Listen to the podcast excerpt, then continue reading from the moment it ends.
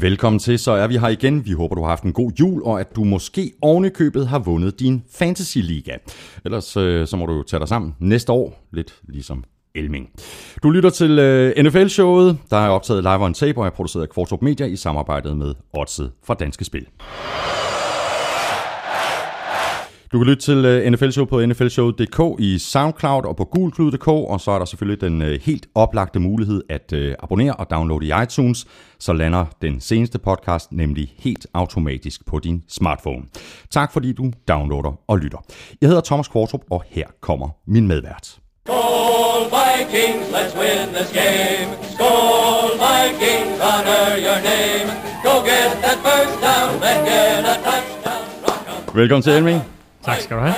Godt at se dig igen. Åh, oh, det er så dejligt at være her. Og, og glædelig baghjul. Glædelig baghjul til dig også, og næsten godt nytår jo. Næste gang vi mødes her til den næste podcast, der er det 2016. Ja, det går rasende stærkt. Det er lige rundt om hjørnet. Ja, og når vi så når dertil, så skal vi bare til at tale øh, playoffs. Det kommer vi også til at tale lidt om i dag. Helt sikkert. Øh, og der er vi jo øh, 100% sikre på, hvem de 12 hold er. Der er i slutspil, vi ved, hvordan de enkelte kampe de skal spilles i wildcard-weekenden. Og øh, ved en, øh, en, en, en, ja, jo ikke ret meget mere, kan man sige, end, end vi gør nu. Man kan bare imødese et, øh, tror jeg, et øh, slutspil, som godt kan ende med at få en helt lille overraskelse. Mm, det kommer vi til at tale mere om, Claus. Øh, Claus, vi har legnet op her med øh, småkager. Den ene dåse her, det er min kærestes. Og så har Ja. du taget, øh, Jeg har taget Mama, Mama Elmings øh, kleiner med. mor Elmings berømte kleiner. Altså hun koger jo simpelthen flere tusind kleiner om året, og så deler hun ud til øh, mere, eller mindre, mere eller mindre alle i The Neighborhood, og øh, da jeg var på TV2 i Odense, der havde jeg altid en stor kasse med til øh, teknikerne på TV2, og de glædede sig hver jul til at få de der kleiner der. Nu har, jeg så taget, nu har jeg taget kleiner med til dig, så du lige skal prøve det er fantastisk. Der findes kleiner, og Tag så, med. Og så er der dem her. og så findes der mor Elmings kleiner. Det er ikke løgn. Hold kæft, den er god. Den er god, ikke også? Den er rigtig god. Ja. Og så sidder folk derude og siger, at den knaser lidt. Altså, mm. Men den, den har lige den der perfekte kombination Ja. af blødhed og sådan lidt et knasende ydre. Og du holdt øh, jul øh, hos Jesper i, øh, i Aarhus, og dine forældre var der, og hele Altså- familien var samlet, ikke? Vi havde en øh, fantastisk hyggelig jul. Øh, Jesper lavede and på øh, Weberen, og øh, så blev der ellers øh, sat pynt på juletræet, og det er jo det fuldstændig traditionelle pynt, og så er der altså en masse Vikings-ting, der bliver sat på også, og der hænger også en lille fodbold på træet, og det er rigtig, rigtig hyggeligt. Alt er simpelthen holdt i lilla og gul. Øh, det er en smuk, smuk jul. Men Så er der øh, Jespers søn, ikke? Men Jespers søn, Adam, Adam, Adam på syv, der kategorisk nægter at følge familiens ellers virkelig, virkelig gode råd omkring, hvilket hold han skal være fan af. Han er Detroit Lions Lions fan. Og jeg, jeg, jeg, jeg gjorde noget, jeg aldrig havde forestillet mig, skulle gøre. Jeg gav knægten en Megatron nummer 81 Detroit Lions trøje.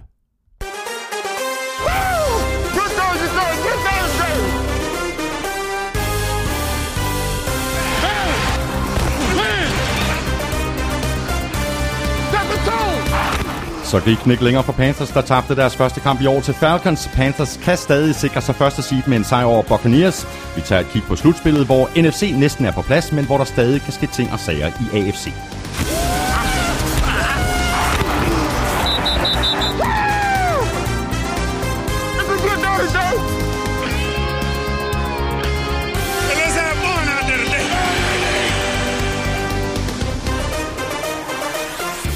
Eagles har fyret Chip Kelly, og hvem bliver den næste head coach, der får til at få sparket? Vi giver et bud, og så runder vi selvfølgelig også historien om, at Peyton Manning er blevet beskyldt for at have brugt væksthormon.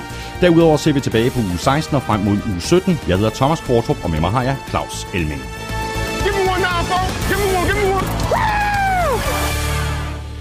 Det er en udfordring at tale hen over sådan et stykke musik med, med Mama Elmings øh, klein i munden, det kan jeg lige godt sige. det kan lige godt lidt, sige, lidt, som det er. Lidt høj musik og mamma Emmings kleine i munden. Og ved du hvad, inden vi går videre? Ja. Jeg har en lille julegave til dig også. Nej, Jo, det, jeg nåede ikke at give dig den inden jul, øh, men jeg har den med. nej, hvor er det pinligt, jeg har ja. ikke noget til dig. Nej, det er okay. Det er okay. Du er, du er en gave i dig selv jo. Ah, Men du får, du får den her. Og så kan du lige fortælle folk, hvordan det ser ud. Den er ikke pakket ind, du ved, så den er rigtig rimelig nem at åbne. det er, det er chokolade. Det er chokolade. Intens og harmonisk chokoladesmag. Ja. Og så er det... Åh, det er jo ikke skildpadder. Det er footballs. Hvor er det stort. Little footballs. Små footballs. Og kæft for en god mand. Øh, investeret i USA, eller hvad? Nej, det er faktisk hjemmefra, men jeg så en butik, så tænkte jeg, det, der, det er, og det skal siges til dem, der nu sidder og ikke kan se det her, det er ikke fodbold, men det ligner fodbold. Og Fuldstændig. jeg, jeg så de der, der er noget tape på, så, øh, så jeg Jamen, tænkte, den, skal- den, den, den, du ikke? Den er, den, er, smage. den er perfekt til, øh, til NFL-showet. Claus, kan du ikke lige, kan du ikke lige Jo, pakke den op, øh, og så kan vi øh, jo øh, tage hul på, i- på historierne, og så lad os bare begynde med en af de største historier fra den her uge. Det er måske en, en ikke-historie, har det, har det vist sig. Det er den her beskyldning mod Peyton Manning om, at han har brugt øh, HGH, altså øh, væksthormon, for at komme sig over sin, øh, sin nakkeskader. Det er en beskyldning, der er kommet frem i, i en øh, Al Jazeera øh, dokumentar om doping inden for, inden for sport. Altså, og, og, og, og det, siger det, og det siger det hele, at, at det er der, den kommer frem, og så bliver det sådan en kæmpe historie. Men det er jo også det, der er sket med, med verden, at det er jo et stort nyhedsforum. Øh, så uanset hvad der sker, og hvad der bliver rapporteret, øh, hvor i verden, jamen, altså, så kommer det på en eller anden måde tilbage. Og så pludselig, altså en, en sport som NFL, der er dækket så tungt af de amerikanske medier og internationale medier for den sags skyld, at de pludselig får stødt en historie op fra Al Jazeera, Det er vist Al Jazeera USA, tror jeg nok. Ja, men altså stadigvæk, at det er der, at den kommer først, er jo fuldstændig vanvittigt. Øh, og det i sig selv burde jo rejse en masse spørgsmålstegn, og man lige sige, ah, altså, øh, vi er jo lynhurtigt til i, i den her internet, øh, Twitter og Facebook age, og bare acceptere ting, der kommer frem mm, som sandheder. Mm. Hvis det står et sted, så er det sandt. Altså, spis nu brød til, ikke? Altså, prøv lige at tænke selv. Øh, Virker det her plausibelt? Okay, fair nok at Manning skulle have taget noget HGH for måske at komme så hurtigt over en skade. Ikke helt usandsynligt. Mm. Men sammenhængen her, øh, de spillere, som udover Manning også bliver refereret til, jo altså for eksempel en, en, en Clay Matthews i Green Bay, og der er flere andre. Øh, altså, jeg var sådan lidt, da jeg hørte det, ah, okay, altså lad os nu lige se, ikke? Men øh, altså, han har jo været ude, Manning, og sige, at det der, det er, Det har ikke noget på sig. Det er ikke bare har han øh, sagt, det ikke noget på sig, han har jo simpelthen øh, nærmest øh, svinet dem til og sagt, Men- at det der men- det er så nederdrægtigt. Ja, ja. Men, men omvendt, hvad øh, risikerer en Peyton Manning og andre, der eventuelt vil bruge det her stof? Var det ikke det samme stof, som Antonio Gates han havde benyttet? Øh, jeg tror, han fik øh, fem ugers øh, spillekarantæne. Så man kan sige, øh, hvis man sådan en cost-benefit i forhold til at snyde på vægten, jamen altså, så, så er risikoen jo ikke øh, voldsomt stor, hvis man skulle blive bustet. Men det er den jo ikke i det hele taget i amerikansk sport. Altså, de, de fleste førstegangs øh, kriminelle, hvis vi kan sætte det i gåsøjne, omkring doping, øh, de får fire dages spillekarantæne, ikke? Mm. Øh, og så anden gang, så får du øh, måske otte eller, eller en sæson, og tredje gang, så, så falder hammeren. Så på den måde, øh, der er der jo ikke den store konsekvenser. Det er selvfølgelig også et internationalt problem, at de amerikanske sportsgrene jo, de amerikanske sportsligaer, er selvstændige virksomheder. Øh, altså hvis du ser på NFL øh, overordnet set, jamen, altså, så har du øh, 32 søsterselskaber, som er samlet i et holdingselskab, der hedder NFL. Øh, og NFL bestemmer fuldstændig hårdnakke omkring, hvordan reglerne er, øh, og også omkring, hvordan doping er. Og det er jo sådan noget, som hvis man ser på den olympiske komité, eller man ser på VADA, eller de andre instanser, der nu findes på verdensplan, mm. så harmonerer deres regler jo ikke med de regler, der ellers er internationalt. Så derfor så er det klart, at, at der er en eller anden form for, for overvejelse, også for mange af de unge atleter, som er på vej ind i ligaen. De står udenfor, kigger på en mulig millionkontrakt, siger, det kan godt være, at jeg skulle tage et eller andet for at blive det stærkere. Det er selvfølgelig et problem. Øh, men det er et faktum, som ikke kun NFL står overfor, mm-hmm. som vi ser masser af andre steder, i, i masser af andre sportsgrene. Øh, og så er der det her HGH. Og så kan man sige, altså HGH, som står for Human Growth Hormone, eller væksthormon på dansk, øh, hvis du bruger det som mus- muskelopbyggende øh, på lige linje med steroider, Mm. Øh, skal der selvfølgelig slås hårdt ned på det. Man kan indlede en diskussion omkring, hvad med de spillere, der er skadet og har brug for en eller anden form for substans til at øh, gøre, at kroppen kommer så lidt hurtigere. Skal man gå ind og acceptere, Mm. at vi giver de spillere, og der snakker jeg ikke kun NFL, der snakker jeg også, altså almindelig dansk fodbold, cricket, skak, whatever, ikke? Altså sådan en brække tommelfingeren, ikke? Det er pisse svært at flytte brækken sådan. Det er rigtig svært. Øh, altså, skulle vi indlede en, en, øh, en, en diskussion, en samtale omkring, hvornår må man benytte sig noget? Fordi mm. altså, hvis det er medicinsk, er okay i andre sammenhænge til, øh, til andre mennesker, der er kommet galt af sted, at vi siger, jamen, så får du lige et skud af det her, for det hjælper dig hurtigt på vej. Hvorfor er det så ikke tilladt for atleter? Det er jeg også sikker på, at den uh, diskussion den kommer. Uden tvivl. Skal vi springe videre for, for, for den her historie, Claus, øh, og springe videre til øh, Eagles og, øh, og Chip Kelly? Chip Kelly, han er, han er historie. Der er en spillerunde tilbage i år, og nu er han altså blevet øh, sparket på, på porten. Og vi har faktisk talt om Chip Kelly og hans mulighed for at, at blive i Eagles mm. øh, tidligere. Vi har talt om det flere gange, og du mente jo, at øh, Chip nok ville få en chance mere. Det endte Det så med, at han ikke fik. Og, og jeg må indrømme, altså, øh, jeg skrev til dig i morges, øh, skrev Chip Kelly er fyret, så fik jeg en sms tilbage fra dig. Ikke det store chok. Mm. Der, der er jeg uenig jo. Altså, jeg ved godt, at rygterne har været der, og, og at øh, Eagles kom ikke i slutspillet, og har kun vundet seks kampe på nuværende tidspunkt. Jeg havde bare troet, at man havde givet Chip Kelly et år mere. Måske også på grund af den magtkamp, han vandt sidste år. Altså, hvor han jo fik nærmest fuld kontrol over klubben, altså omkring spillertruppen, sammensætningen osv. Han er jo en af de få øh, personer i NFL lige nu, som øh, både er coach og general manager. Eller det var han. Præcis. I nat på et eller andet tidspunkt dansk tid, øh, der var han, og så minuttet efter, der var han hverken det ene eller det andet længere. Så øh, nu må han tage sit gode tøj øh, og gå, og øh, vi må sige, altså for mit vedkommende, øh, altså jeg er lidt, jeg, jeg er overrasket, fordi du kommer ind det første år, sætter dit aftryk på holdet, andet år, Ja, sætter 10, ind, og- de går 10 og 6, ja, begge de første år med Chip Kelly. Kommer i slutspillet det første år, misser slutspillet sidste år, så vidt jeg husker. Ikke? ja, Og så har de så vundet seks kampe i år. og har vundet seks kampe i år. Han laver nogle øh, personalefejl. Han henter DeMarco Murray ind og formår aldrig rigtigt at bruge ham. Han henter en Byron Maxwell ind, som var cornerback for Seattle Seahawks og har spillet i, i Super Bowl. Startede for dem i Super Bowl øh, i, i februar. Ikke? Øh, han var en katastrofe. Og så en af de, de mere oversete ting, som han har gjort, det er, at han lod øh, offensive guard, Pro Bowl guard, Evan Mathis gå. Og da han gjorde det, altså, der rystede jeg lidt på hovedet. Jeg ved godt, at NFL er en business, og Mathis øh, stod til at, at skulle have en, vel en 6-7-8 millioner dollars om året, plus en eller anden form for signing bonus. Men den offensive linje er så vigtig, og, det, og uanset hvilket system Chip Kelly han tror, han kører, så er det her det er NFL, og du har behov for offensive linemen, og især offensive linemen på Evan Mathis' niveau. Mm. I stedet for, så spiller han nu for Broncos, og kommer i slutspillet med dem. Øh, så han kan jo grine hele vejen øh, til banken, mm. og i januar, mm-hmm. mens Chip Kelly han kan sidde hjemme på sofaen og tænke tilbage på dengang, han var NFL-træner. Ryger han tilbage øh, til college football nu?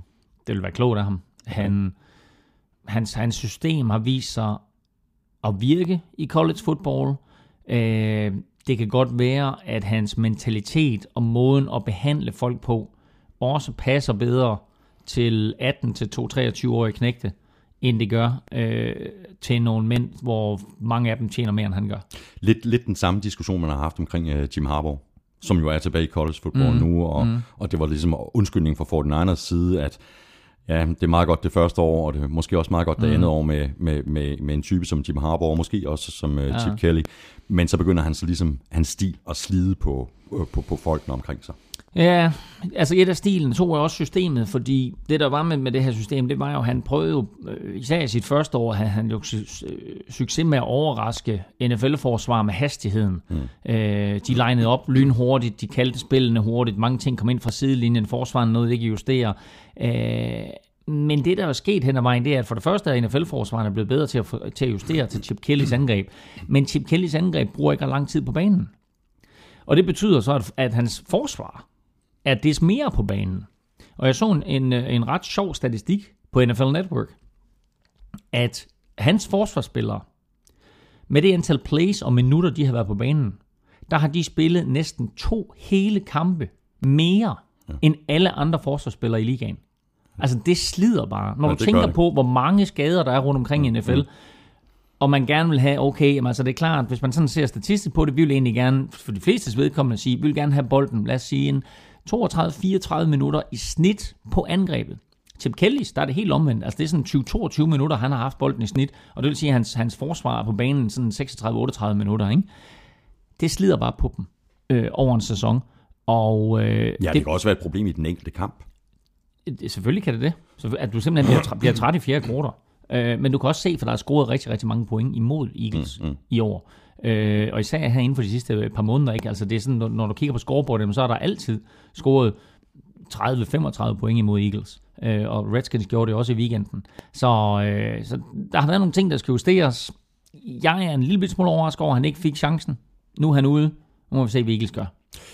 Så er spørgsmålet, hvem der bliver den næste head coach, der eventuelt får, øh, får sparket. Jeg har en, øh, en liste, en brutoliste, kan vi sige, Ja. med, øh, med tre navne, som okay, måske ja. godt kunne komme Ja. i spil. Jeg har taget de mest oplagte. Øh, Mike Mularkey Ja. fra Titans. Ja. Chuck Pagano, Colts. Ja. Og så Mike Patton i Browns. Hvor har du den her liste fra?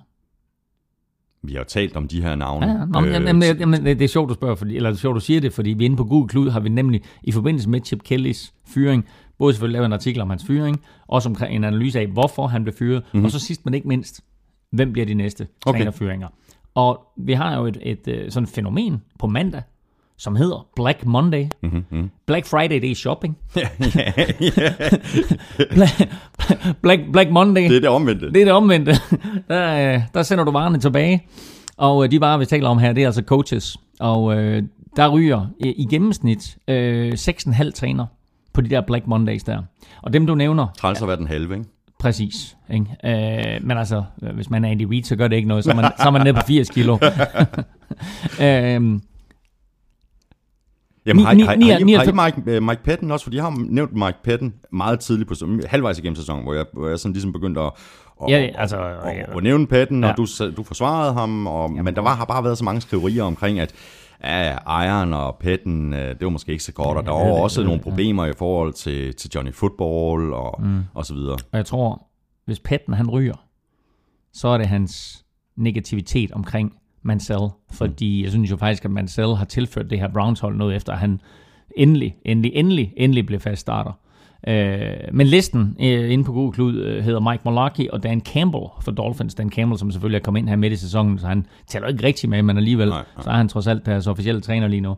Øh, de er på, på 99% sikkerhed. Øh, det samme gælder for Chuck Pagano 99% sikker, at de ryger. at de ryger. Ja. Øh, og det samme gælder for Chuck Pagano. Og så de, de, de sandsynlige, øh, der er der faktisk kun en, og det er, det er Mike Patton. Øh, så øh, så det, det er de fire, øh, som vi inde på Google Cloud forudser i hvert fald øh, med, med, ja, med 99% sikkerhed. Spekulerer I andre navne? Ja, så er der øh, Jim Caldwell fra, øh, fra Lions, mm-hmm. som måske med den sidste måneds øh, spil og øh, hyringen, ikke fyringen, men hyringen af Jim Bob Cooter som offensive coordinator, måske har reddet sit job.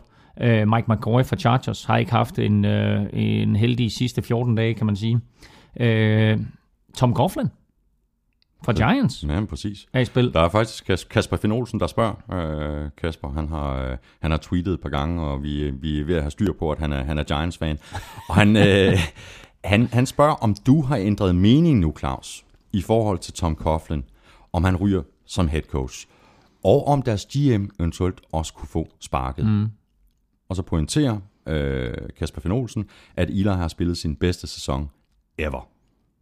Så det er altså, på trods af, at Eli rent faktisk har spillet godt, at Giants ikke har opnået de resultater, de måske burde have opnået. Det har ingenting med Eli at gøre. Det har noget at gøre med det forsvar, de har. Altså, jeg, jeg, jeg har nævnt det før, ikke? Altså, de, har, de har været ramt af nogle skader, men derudover, så det materiale, de har til rådighed, er simpelthen bare elendigt. Altså, den linebacker-trio, de stiller med, mm er, den, er den dårligste overhovedet i NFL, og det er altså inklusiv New Orleans Saints, som ellers statistisk sætter øh, rekorder hver uge for at være dårlige. Men, øh, men det Giants forsvar der, det er horribelt. Øh, og blev jo også udstillet i weekenden imod Vikings. Det gjorde hele Giants mandskab, så... Øh, så øh, Coughlins... Altså nogle gange, så uanset hvor meget man holder af en mand, og uanset hvad han har tilført klubben og vundet to Super Bowl-mesterskaber, øh, så kan det godt være, at der er behov for nyt blod. Ja, nogle gange kan det være godt simpelthen bare at ryste posen. Mm.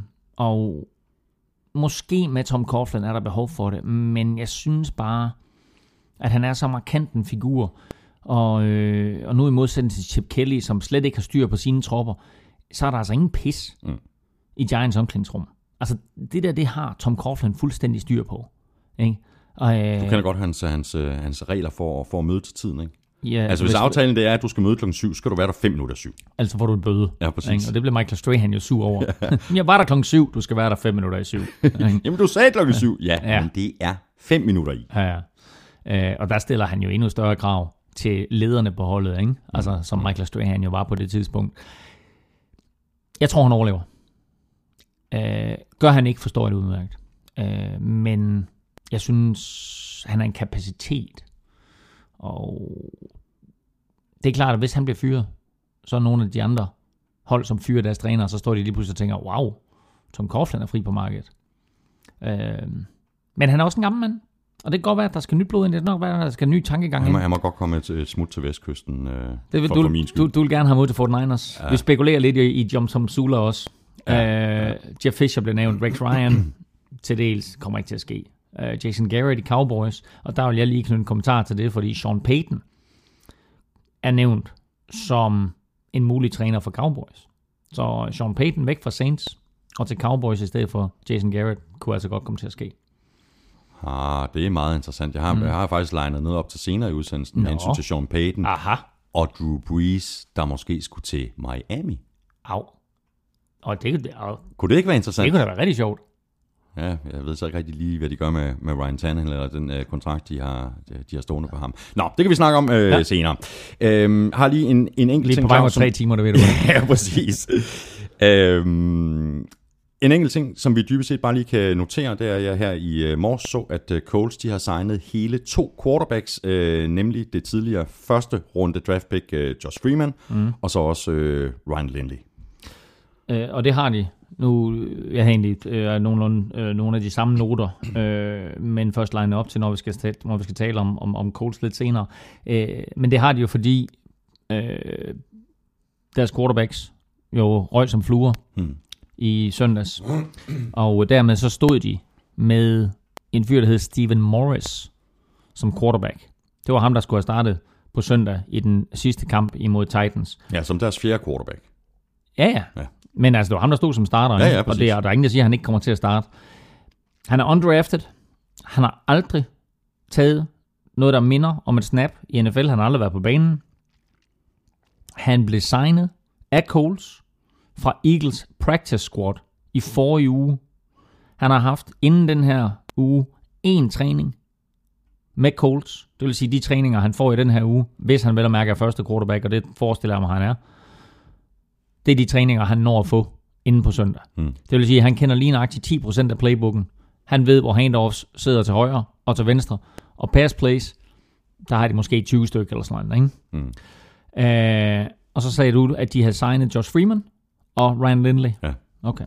Så det er, det er formodentlig de to backups øh, til den kommende uge.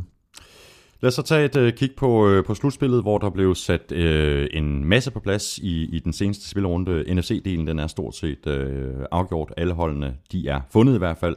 Sådan som det ser ud lige nu, så er det um, Panthers og Cardinals, og så Packers og Redskins, og wildcard-pladserne er Vikings og Seahawks. Og så er der Og de altså seks ligesom- ved vi, det er de seks, der det i er de seks. Så det er bare et spørgsmål om, hvordan de, ja. hvordan de fordeler sig. Altså, hvis Panthers de vinder over Buccaneers, så er de første seed mm. i, øh, i, øh, i NFC. Packers og Vikings de spiller så om NFC North-titlen i et øh, direkte matchup på, på, på Lambeau. Øhm, ja, Redskins de vandt jo NFC Least øh, i lørdags, da de, da de, slog, da de slog Eagles. De er sikre på at være fjerde seed. Vikings og Packers spiller om tredje seed, og øh, dermed så spiller de jo formodentlig også om øh, at komme til at møde Seattle Seahawks. Mm-hmm. Øh, men vel at mærke med hjemmebane i den første kamp. Øh, Seahawks kan ikke få hjemmebane. De ved, de er wildcard-hold, og de ved, de er budbane. Så de skal enten til Minnesota eller til Green Bay. Og de var i Minnesota tidligere på sæsonen, og der kørte de Vikings fuldstændig over. Så jeg er ikke helt sikker på, hvad Vikings ønsker. Om de helst vil have en hjemmekamp imod Seattle, eller de helst vil tage til Green Bay, tabe der, og så komme til Green Bay igen ugen efter i wildcard-kampen. Jeg tror, det der, altså, der er to ting i det. Du vinder NFC North-titlen, du slår Green Bay i Green Bay, og du får en hjemmekamp i slutspillet. De tre ting bør naturligvis gøre, at Vikings selvfølgelig tager til den kamp på søndag imod Packers, som i øvrigt blev flyttet til den sene nattekamp, primetime, som weekendens øh, bedste kamp, eller i hvert fald mest afgørende kamp. Øh, så Vikings imod, Green, eller imod Packers i Green Bay. Mm. 0-1-30, tror jeg, det er dansk tid. Carsten Madsen han spørger på Twitter, om vi også har Cardinals som Super Bowl øh, lige nu, og så indrømmer Carsten Madsen så, at han er Cardinals-fan. Øhm, Cardinals har længe været et, øh, et, et varmt emne Hvornår, for at gå hele vejen. Kan du huske, du spurgte mig på et tidspunkt, hvem skal stoppe? Hvem sagde, sagde du Patriots og Panthers, eller hvem sagde du? Eller jeg kan ikke huske det, men det, det, det er mange, det er mange, mange Ja, uger det, siden. det, er var helt, det var helt ja, det er starten. siden. Og så, og så sagde jeg Cardinals. Ikke? Så, Jo. sagde du, ja, så sagde du ja, i hvert fald NFC halvdelen. Så sagde jeg nej, Cardinals. Ikke? ja. Fordi Cardinals kan godt gå ind og vinde. Ja. NFC, selvfølgelig kan de det. Og står de i Super Bowl, så må jeg også sige, at min vurdering lige nu, det er, at Cardinals og Panthers er bedre end nogle af de AFC-klubber, som er i slutspillet lige nu. Øh, den eneste AFC-klub, altså, jo, måske Cincinnati, men altså ellers er den eneste AFC-klub, som jeg virkelig, virkelig vil frygte, hvis jeg var Panthers eller Cardinals, det er Steelers. Ja, måske Jets, ikke? Ej, Jets. Jeg er ikke nogen quarterback.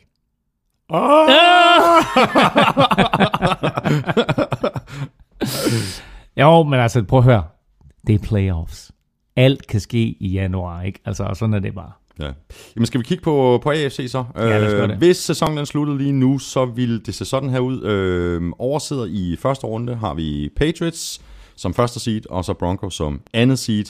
Wildcard-kampen, øh, der er jo blevet spillet, hvad er det, 9. og 10. januar, så vidt jeg husker, øh, er Bengals på tredje seed, Texans på fjerde seed, øh, Chiefs på femte seed, og Jets på sjette seed.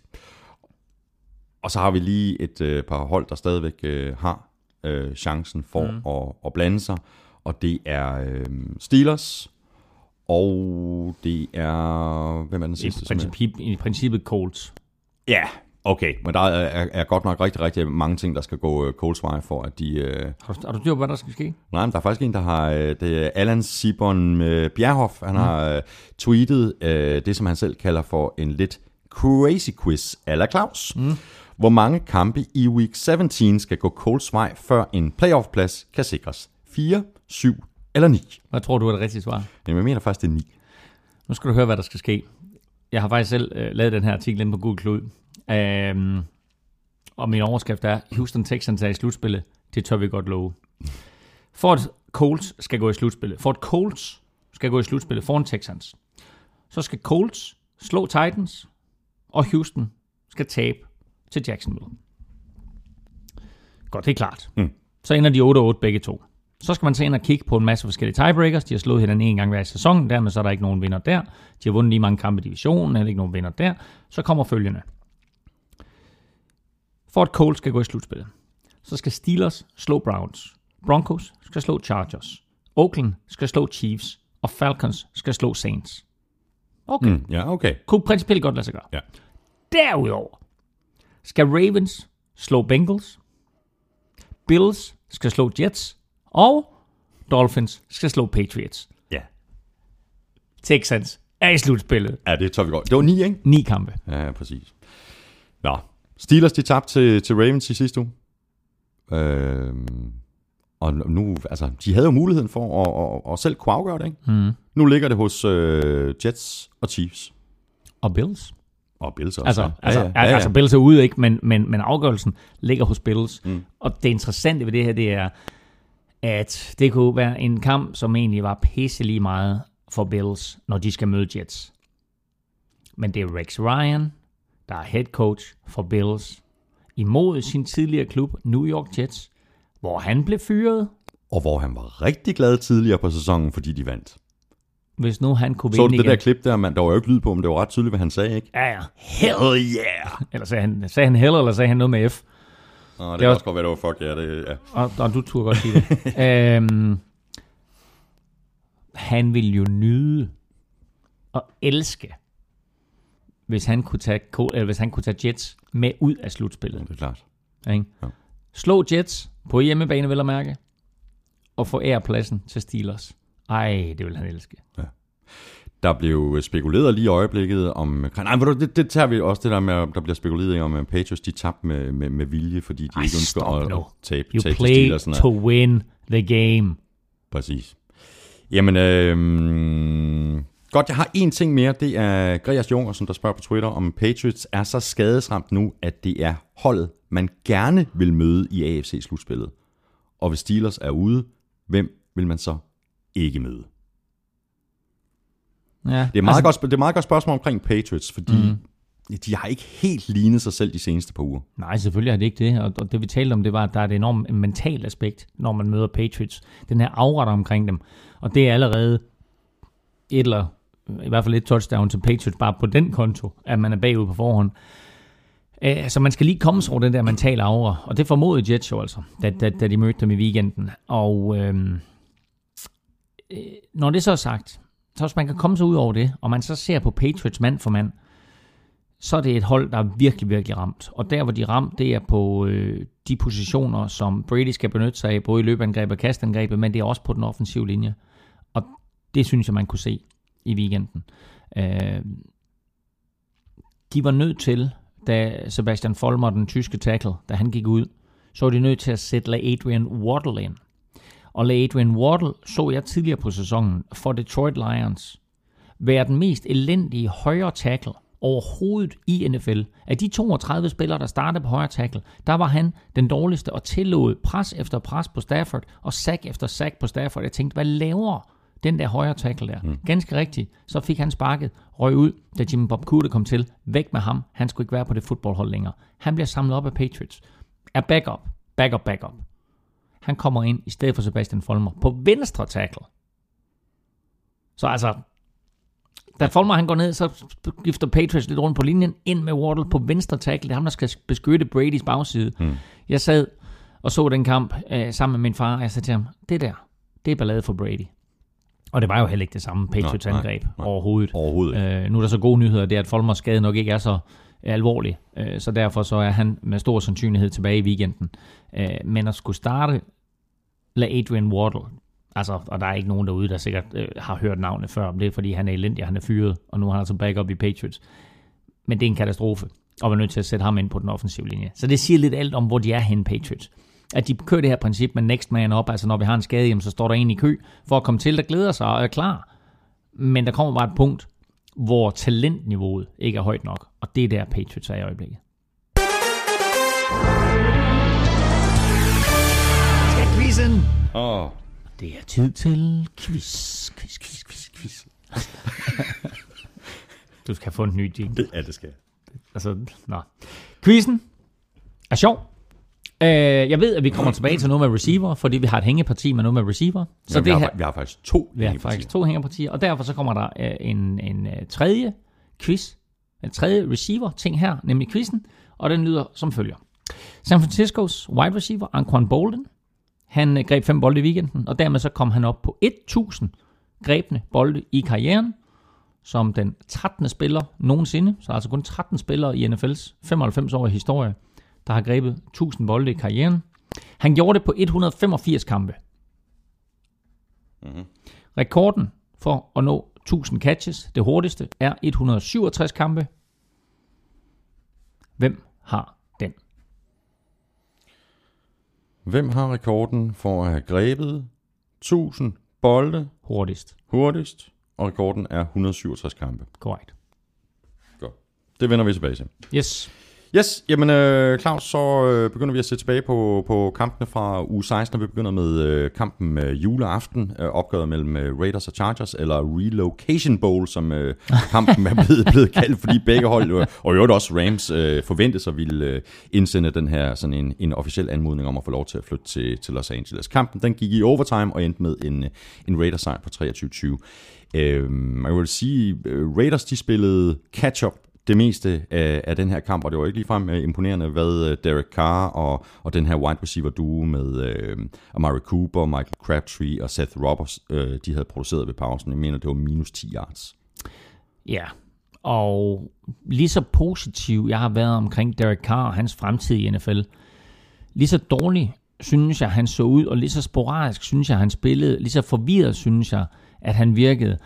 Uh, han virkede også en lille bitte smule skræmt, hvilket aldrig er godt for en quarterback. Trådte tilbage i lommen, kiggede ganske, ganske kort tid efter sit første valg eller andet valg, og endte så med at lave nogle små dump-offs, som han enten complete eller ikke complete, men det var i hvert fald for ganske, ganske få yards. Det var ikke en god første halvleg. Det var det hele taget ikke en god kamp af Raiders. Nej. At de vinder kampen er helt vanvittigt. Jeg sad bagefter, da den der den var gået i overtime, og de har vundet kampen. Så tænkte jeg, det, det, der, det er der, hvor man sidder i omklædningsrum bagefter som Chargers-spiller, så tænker jeg, Hvordan gik, hvad, hvad, hvad skete What the hell just happened? Ja. De havde den der fuldstændig Hvad? lukket og slukket Chargers. Og så alligevel, så kommer Raiders tilbage. Øh, godt hjulpet øh, af et par turnovers. Øh, og så Sebastian Janikowski, som, som sparker det afgørende field goal i overtime. Men nu vil jeg gerne lige komme med en pointe. Skal vi lige tage Jenny Kauske først? Fordi Kom. Han, han har jo, hvad det hedder, sparket øh, 52 field goals over 50 yards nu. Ja. Og han deler rekorden med en anden kicker. Som hedder... Morten Andersen. Nej. Nå, øh, Gary Anderson. Nej, det, nej. Det er det i hvert fald ikke. Øh, 52 field goals over 50 yards. Det skal være en, der har sparket. Åh, oh, hvad hedder han? Adam Vinatieri. Heller ikke. Ej, ej, han har ikke benet til 50 år. 52 field goals over 50 yards. Ej, det er en god quiz. Hvorfor er jeg ikke forberedt på sådan noget? Det er også for dårligt. Okay, kicker. Ja. Kicker i historien, der har sparket lange field goals. Ja. Øhm, Kom så med det. jeg har den, jeg har den, Ja, jeg har den. kom Han, så. spil- han spiller for Denver Broncos. Kom så med det. Gør han? Ja eller nej? Nej. Øh, Hvis, men jeg vil give op. Jason. Hansen? Ja. Ja, selvfølgelig. Ej, hvor. Okay. Det var en sjov lille quiz. Du, jeg afbrød dig. God quiz. Ja, tak skal du have. Er det ikke, er, er vi ikke der, det, var det ikke første gang, jeg ikke kunne svare på din quiz? Nej, der har været flere. Har der har været andre. Ja, ja, men du har været god. Nå, okay. Du har været god. Nå, pis. Jason ja. Hansen, selvfølgelig var det Jason Hansen. Hvad, er, det ham, er, det ham den, er det ham den ældste af Hansen? jeg var faktisk at ville hjælpe dig, og så begynder at sige bum, bum. Men det droppede jeg. Du er bedre, Nå. du er bedre til at synge, jeg. Øh, tak Yeah, for det. right, yeah, yeah, right, right, yeah, right. yeah, Nå, min pointe er følgende. Og det her, det er altså... Vi har talt om nogle ting, som, som, som man gør øh, som træner, som jeg ikke er enig i, og så videre. Og så sidder vi her i Danmark og kan være nok så kloge. Øh, og det, der er nogle mennesker derovre, som tjener millioner af dollars på at tage de der beslutninger. Men nu skal jeg, tage, nu skal, nu skal jeg fortælle dig noget, som, som jeg har tænkt over mange gange, og som øh, er et princip, virkelig, virkelig slagfast princip for mig, og det er, aldrig nogensinde tage point af tavlen. Og det gjorde Chargers. De sparker et forholdsvis langt field goal, slut 40'erne, 47-agtigt et eller andet. Men på det field goal, der laver Raiders en straf, der giver Chargers første down. Så står du der. Vi snakker altid om, det gælder om at score touchdowns, når man er dernede og ikke nøjes med field goals. Så står du der, godt, vi har lige fået en første down. Super fedt, angrebet fortsætter. Det der så sker, det er, at Chargers de får en straf, og Philip Rivers bliver sækket. De kommer uden for field goal afstand og må ponde. Mhm. Det er minus 3 point. Aldrig, aldrig, aldrig tage point af tavlen. Og jeg har set det gjort før, og jeg sidder hver eneste gang, jeg ser det, og siger, fejl. Mm, mm. Så det her med, jeg har, jeg har, vi snakker om det før, det her med two-point conversions, aldrig, selvom, selvom du har brændt et ekstra point, lad være med at gå efter en two-point conversion før i fjerde kvartal, og med mindre, at det er sådan, at det virkelig vigtigt står slemt til, så lad være med at gøre det før de sidste 5 minutter i fjerde kvartal. Det er det ene princip. Og med et andet helt store princip, aldrig, aldrig, aldrig tage point af tavlen. De tre point viser sig jo til sidst at være afgørende for kampen. Ja. Principielt. Ja, ja. Meget andet kan selvfølgelig ske, og meget andet vil ske, hvis de tre point de er scoret. Men når du har fået pointene, så behold dem. Så var det jo ellers øh, farvel og tak til øh, Charles Woodson, til øh, hjemmepublikummet, og han fik, det var, der var sådan ligesom øh, lagt lidt i ovnen til, at han skulle få chancen for at sætte nogle point på, på, på tavlen på, på, angrebet. Mm. Han fik chancen. Han fik Det var chancen. et, et, et gadget play, hvor det jo så Ja, var ja. meningen, han skulle kaste, øh, Ja. og så blev han så... Ja, Han, blev, han, var inde, han, taklet, han var inde på angrebet, Ja. ja. og, øh, og de løber en reverse, hvor øh, Charles Woodson får bolden og skal faktisk kaste til Derek Carr, mm. men Chargers var opmærksom på det. Uh, så øh, det blev ikke til noget. Han fik minus 3 yards. Og sjældent er en spiller, der får minus 3 yards, blevet klappet for banen umiddelbart bagefter. Nej, der blev også sagt til ham, at øh, han var velkommen tilbage i en, nærmest i en hvilken som helst position, han måtte ønske. Altså, han er, han er en legende, og han er en legende øh, i, i Raiders sammenhæng, og for en sags skyld også i Green Bay Packers sammenhæng. En øh, stor, stor personlighed, 18 år i ligaen, og øh, altså, i, selvfølgelig i top 5 blandt cornerbacks Det er klart. igennem sin karriere. Men altså, hvis vi kigger på forsvarsspillere i NFL's historie, overordnet set, defensive linemen, linebackers, defensive backs, overordnet set, Altså, kan han bevæge sig ind i top 5 der også? Altså, der er mange ombud, Ja. men enorm impact, han har haft, ikke? Og han er tæt på de 40 nu, ikke? 40 Raiders. Ja, han er 38, og vi fik, øh, vi fik konkluderet i sidste uge, at han er selvskrevet til at ryge i Hall of Fame. Altså om fem, fem år, når han, når han øh, er klar til Hall of Fame, så, så er han første valg, ikke? Mm. Øh, han fører Raiders interceptions lige nu. Øh, jeg tror også, han fører dem i øh, forced fumbles. Så altså, den impact, han har haft på det Raiders-mandskab i år, har været enorm. Øh, og når vi ser på, hvilke spillere, som trækker sig tilbage øh, et år eller to for sent, i parentes her, Peyton Manning, så, som jo blev draftet samme år som Charles Woodson, som i øvrigt var Heisman Trophy kandidat samme år som Charles Woodson, vandt Heisman Trophy, så må vi sige, altså der kunne Charles Woodson godt spille et år mere, men han går ud på toppen, Ja. og tænk sig at få lov til det. Altså tænk sig at være i stand til at tage det valg. Og især at tage det valg, når man kigger på potentialet på det her Raiders-mandskab. Fordi der er et enormt potentiale. Raiders er en eller to år væk fra at være et slutspilshold. De kan sagtens blive et slutspilshold til næste år, ikke? så det kan være allerede næste sæson. Øh, og måske endda øh, med lidt ekstra tilføjelser på de rigtige pladser. Blive et farligt mandskab mm. i slutspillet mm. også. Der tager han altså beslutningen nu, Charles Woodson. Og jeg skal jo bare gå tilbage til, øh, ja nu er det så faktisk 10 år siden, det er også vanvittigt at tænke på, ikke? Men jeg mødte Jerome Bettis i preseason, øh, inden øh, sæsonen i 2005. Og øh, der havde han faktisk øh, sådan flyttet lidt med tanken om at trække sig tilbage. Og øh, så siger han til mig, og det er det preseason, og Steelers var på ingen måde favoritter eller noget, men han siger bare, jeg synes, vi har så god en, en, øh, en gruppe spillere, at jeg lige vil tage et sidste år med. God beslutning. Og så bliver Super Bowl jo spillet i min hjemby Detroit. Mm. Han ender med at stå i sin hjemby Detroit og øh, spille Super Bowl og vinde Super Bowl 40 Exactly. over Seattle Seahawks.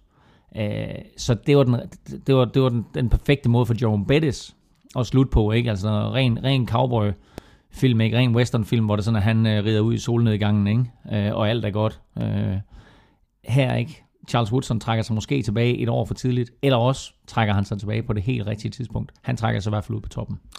Det gør han. Og Raiders, de er 7 og 8, og de spiller ude mod øh, Chiefs. Chargers, de er 4 og 11, og de spiller ude mod Broncos. Øh, Og så videre til øh, kampen lørdag nat mellem Eagles og Redskins. En kamp, som Redskins vandt med 38-24, og det på trods af en mega hjerneblødning af Kirk Cousins øh, umiddelbart før, øh, før pausen. Det kommer vi til at tale mere om, øh, mm. når vi, når vi, øh, når vi øh, skal svare på spørgsmål fra, fra, fra, fra lytterne. Så kunne man næsten tro, at, øh, at Cousins han var, var rystet, da han så kom ud til, øh, til anden halvleg. Øh, men han kom altså rimelig stærkt igen med, øh, med, med touchdown-kast til øh, Chris Thompson og til øh, Pierre Garçon, og så plus de to til, til Jordan Reed, så ender han altså dagen øh, med 31 af 36 for 365 yards, fire touchdowns, ingen turnovers. Han er altså manden i, i Redskins nu. Det er han, og øh, for, for de øh, fantasy footballspillere, der havde Kirk Cousins, og øh, var jo i en eventuel finale, så øh, vandt man med stor sandsynlighed på baggrund af at have startet ham, for han lavede øh, plus 40 point. Altså, 4, 44, og så var det 22 eller 24 til, til Jordan Reed. Øh, Ham, der vandt vores liga, han startede jo begge spillere. Sådan. Ikke? Øhm, øh, så det, det er meget godt set. Øh, med i den her sammenhæng, der er der jo, at Eagles var på hjemmebane. De var favoritter imod Redskins. Hvis Eagles vandt, kunne de selv afgøre, om de skulle i slutspillet øh, ved at besejre Giants i den kommende weekend. Hvis Redskins vandt, var de sikre på at komme i slutspillet. Øh, og der var ingen tvivl på noget tidspunkt om, hvem det bedste af de her to mandskaber var. Hvem der var bedst forberedt, hvem der var mest klar, hvem der i det hele taget bare spillede bedst, og hvem der har den største chance for at klare sig øh, i slutspillet. Det her Redskins-mandskab er blevet bedre og bedre i løbet af sæsonen. Har haft nogle udfald hister her, men fra det punkt af, hvor de besejrede Tampa Bay Buccaneers og kom tilbage fra at være bagud 28-0 og vinder den kamp mod Bucks, og Kirk Cousins udtalte i det legendariske ord, You like that! You like that? Fra det punkt af, der har det her Redskins hold været det bedste hold i NFC East. Og så i særdeleshed efter, at Jordan Reed er kommet tilbage fra sin skade, Uha, ja. og at Deshaun Jackson er kommet tilbage. Det, det, altså, Deshaun Jackson har jo ikke haft den samme sådan, øh, statssæson, som han har haft mm, tidligere, men mm. bare alene det, at han løber rundt på banen, Mm. Og alene det, at Jordan mm. Reed løber rundt mm. på banen. Altså, der har jo sket et eller andet med det her angreb, ikke? Det er der, og det er også gået øh, fra et angreb, som med RG3 som quarterback var baseret på løbende med Alfred Morris øh, og til dels Matt Jones, øh, til at nu er det et angreb centreret omkring Kirk Cousins evne til at ramme receiver kort som dybt, og så et enkelt løb hister her af Matt Jones, og et enkelt løb hister her af Alfred Morris. Men altså, det er, at du har ret med Deshaun Jackson. Han er, fra, fra det øjeblik, han kom tilbage, altså da han kom tilbage, der var han sådan lidt, ah, det var der altså ikke meget ved, jeg kan ikke huske, hvad det var, han havde den første uge, men det var ingenting, to catches for 12 yards eller sådan noget, ikke?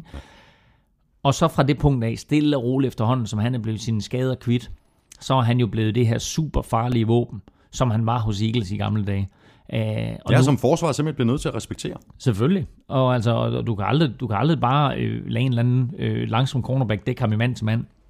Du er nødt til på en eller anden måde hele tiden at have noget, øh, noget rullende forsvarsopdækning, eller noget zoneopdækning med, med en mand kort og en mand dyb på ham. Og det, det gør bare, at forsvaret på en eller anden måde bliver trukket skævt. Og når du så har en Jordan Reed tight enden, som kan udnytte det i midten, øh, og Kirk Cousins, som vel at mærke kan læse det og, og tage de rigtige beslutninger, som han jo har gjort i, igennem de sidste to måneder, så er det her altså et, et, et, et, et ret gustent angreb. Og et angreb, som uge efter uge bare sætter mange point på tavlen. Mm-hmm. Og altså Eagles havde ikke en chance i den her kamp. Nej. Og så bliver vi nødt til at give, uh, give credit også til en mand, som jeg tidligere har været uh, temmelig kritisk over for, nemlig uh, Jake Gruden. Han har fået vendt tingene rundt i, i Washington. Mm. Uh, hvad gik de? 4-12 uh, sidste mm. år. Mm. Uh, og så med alt den ballade, der har været omkring RG3. Mm. Så, så hatten af. Man taler om, om i NFL det, der hedder worst to first. Altså, at du sluttede dårligst i din division, og så året efter vinder divisionen. Og øh, der er altid øh, et eller flere hold, der klarer det. Der er kun et i år, og det er Redskins, som sluttede sidst i NFC East sidste år, øh, og nu vinder divisionen. Øh, og det er øh, stor respekt for Jake Gruden. Han, han tog den vigtigste af alle beslutninger, nemlig at gøre Kirk Cousins til quarterback. Øh, og derudover, ikke bare øh, at lade RG3 være backup, nej, simpelthen sætte ham på bænken. Der var nogle, øh, nogle skud af ham her i, i øh, i kampen mod Eagles, hvor han bare sad på bænken i træningsdragt. Altså han har ikke engang skulderbeskytter eller hjelm med. No. Han er der kun.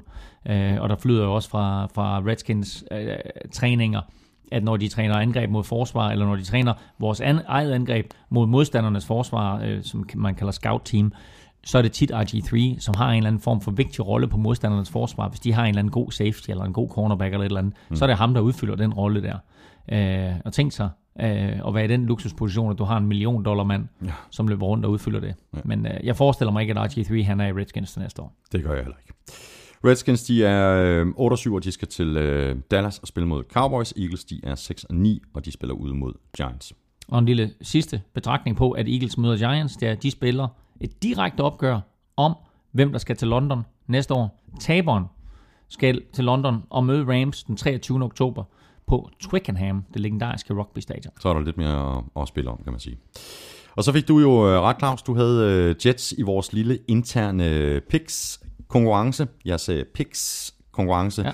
Ja. Øh, Jets de vandt med 26-20 efter overtime, og øh, så er der nok en del, der undrer sig lidt over, at Patriots, øh, der var vandt coin toss, valgte at lade Jets modtage bolden. For eksempel spørger Theodor Mortensen, hvordan du, Claus, øh, ser hele episoden omkring øh, Patriots' øh, overtime-beslutning. Mm.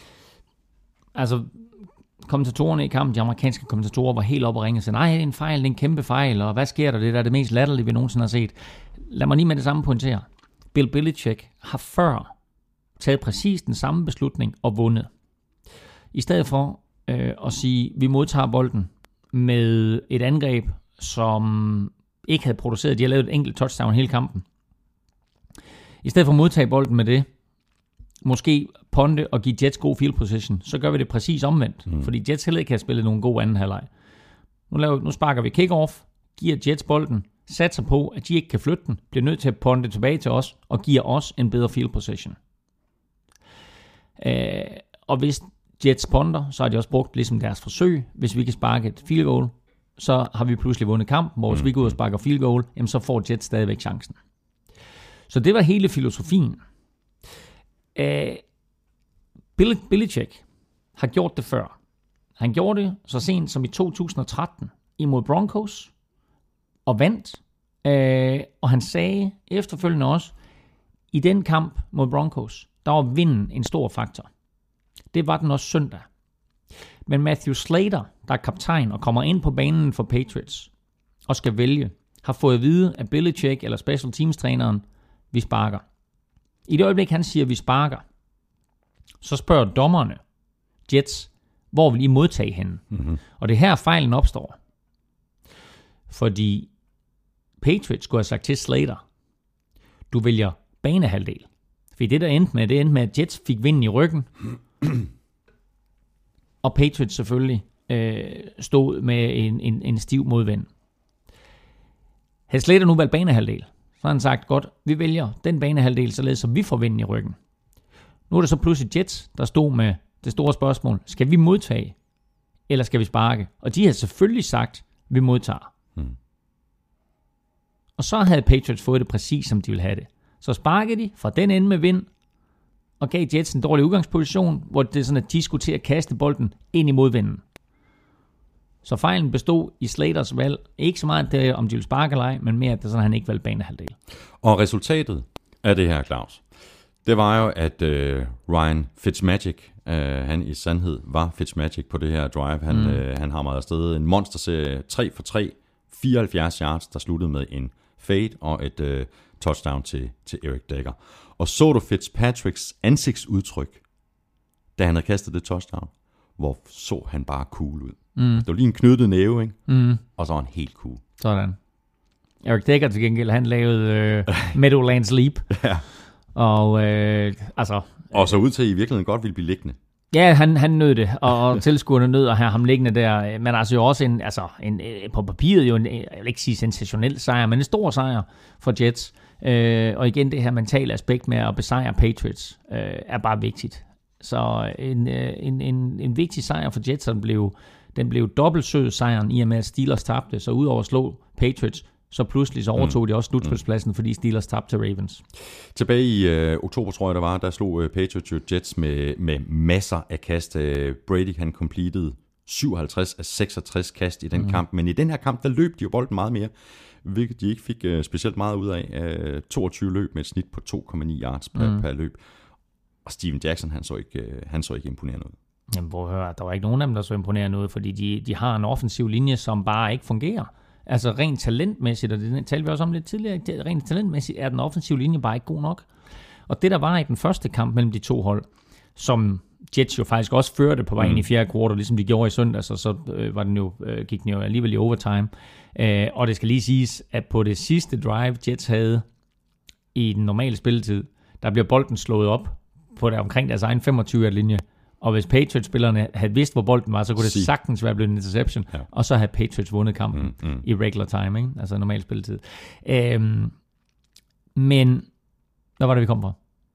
Løbespillet. Løbespil. Og, og, løbespil. og ikke? Sorry, sorry, ja. Øhm, den offensive linje øh, har, altså er, er elendig forfatning, og det der var i den første kamp, var, at Jets havde bevist i ugerne op til, at du ikke kan løbe bolden på dem. Og der er Patriots jo bare kloge, så siger de, så løber vi ikke bolden. Så lader vi bare Brady kaste. Og det kunne de, fordi de på det tidspunkt havde en offensiv linje, som med nogle ganske få playfakes eller øh, Brady shotgun kunne nå at beskytte ham. Mm. Så holder Brady bolden i 2,14 sekunder, og så kan Jets ikke nå ind til ham. Og den taktik viser sig øh, og være god nok og lykkes, og, og, og Patriots kom tilbage og vandt kampen. Men med den offensive linje, de har nu, der kunne det ikke lykkes. Og det var aller, allermest tydeligt sidst i første halvleg, hvor Patriots jo normalt er det hold, som scorer flest point i de sidste to minutter af første halvleg, eller sidste to minutter af anden halvleg. Her fik de bolden med omkring et minut tilbage, i hvert fald, hvis ikke mere. De løb bolden to gange, og Brady, jeg tror, kastede incomplete, eller noget i den retning, eller et kort kast, og hvad det var. Og så tog de knæ og løb til pausen. Det, altså, det var jeg sad og kiggede på det der, så det, det har jeg aldrig nogensinde set Patriots gøre. Da Patriots vandt Super Bowl 34, den første Super Bowl, de vandt øh, under Belichick og Brady, der fik de jo bolden med et minut tilbage mod Rams, og selv legendariske John Madden sad og sagde, tag knæ for den her kamp i overtid, find ud af, hvad I gør. Men, ah. men Belichick og Brady, de sagde, ah nej, den her anden spiller, som ingen kender på det tidspunkt, øh, den unge Tom Brady, giv ham chancen for at føre til sejr. Han førte dem langt nok ned ad banen til, at Adam Vinatieri kunne sparke øh, det vindende field goal. I den her kamp, selvom de har Steven Gostkowski som kicker, der opgav de bare i første halvleg og få nogle point på tavlen. Det rystede mig. Og Patriots, de er øh, 12 og 3, og de skal et uh, smut til Miami og spille mod Dolphins. Jets er 10 og 5, og de møder Bills på udebane. Cardinals, de gav øh, Packers øh, en omgang øh, bøllebank med 38-8, og Aaron Rodgers, han fik også tæsk. Han øh, blev ramt øh, 14 gange og sækket 8 gange. Øh, Mistede bolden to. ja, Begge to returnerede til touchdown. ja, det var en skidt kamp, det her for Packers. Ja, og igen, offensiv linje, ikke? Altså store problemer også for Packers med skader på den offensive linje, og det øh, kommer altså til at gå ud over øh, Aaron Rodgers og den offensive produktion i det hele taget. De lavede 8 point, og øh, Cardinals forsvar scorede 12 selv. Mm. Så Cardinals forsvar mod Packers angreb, der endte altså 12-8 til, øh, til Cardinals. Og den måde, de spillede på, selv uden Tyron Matthew, som jo blev skadet i forrige uge, øh, og er ude for sæsonen, det var lige meget. Det her Cardinals hold, altså hvis du kan tale om, om, et, om et hold i NFC, som kører next man up strategien, som Patriots gør i AFC, så er det der Cardinals. Den eneste position, hvor de, er, altså, hvor de har en mand og kun en mand, det er på quarterback. Det der hold uden Carson Palmer Ja. er ikke det samme hold. Men ellers, Hvilket de, vi også så sidste år. de er præcis jo. De er jo 6-0 uden ham og endte 5 5. De er jo 6-0 med ham og endte 5 5 uden ham. Uh, men i år, altså knusende, overlegen sejr af et slutspilshold over et andet. Og hvis Packers kommer i slutspillet, eller ikke hvis de kommer i slutspillet, det gør de, men hvis Packers skal langt i slutspillet, så skal de altså lige forbi ørkenen sønder en gang mere Mm, mm. øh, om formodentlig tre uger. Jeg kunne godt tænke mig lige at runde øh, David Johnson. Han er fremtidens mand som, som running back i Cardinals. Øh, Han er klasser bedre end Ellington, og han har virkelig vist sit potentiale de, de seneste uger. Mm. Øh, sådan kommet langsomt i gang efter, at øh, Chris Johnson han røg ud for sæsonen. Ja, altså det, det, det er imponerende. Øh, en imponerende rookie, de har fundet sig der. Jeg mener, han blev draftet i tredje runde af dem, og han har i, i den grad øh, tilføjet det med et aspekt på løbeangrebet, hvor han jo egentlig var tredje running back til at starte med. Så øh, er han nu på grund af skader ubetinget første running back, men det tror jeg ikke, at de er utilfredse med, fordi han har så meget speed i stængerne, og hvad enten han løber bolden, eller han griber bolden, så giver han et ekstra aspekt til det her øh, Cardinals angreb, som i forvejen er styret med hård hånd af Carson Palmer og, og øh, head coach Bruce Arians. Øh, altså, de er svære at stoppe. De, de er gode på forsvaret, og de er svære at stoppe på angrebet. Mm. Det er Cardinals mandskab, det er altså... Øh, det er et Cardinals mandskab, som altså lige nu, Thomas, ikke? Altså, er favoritter til at vinde Super Bowl i mine øjne. det. Jamen, det er det.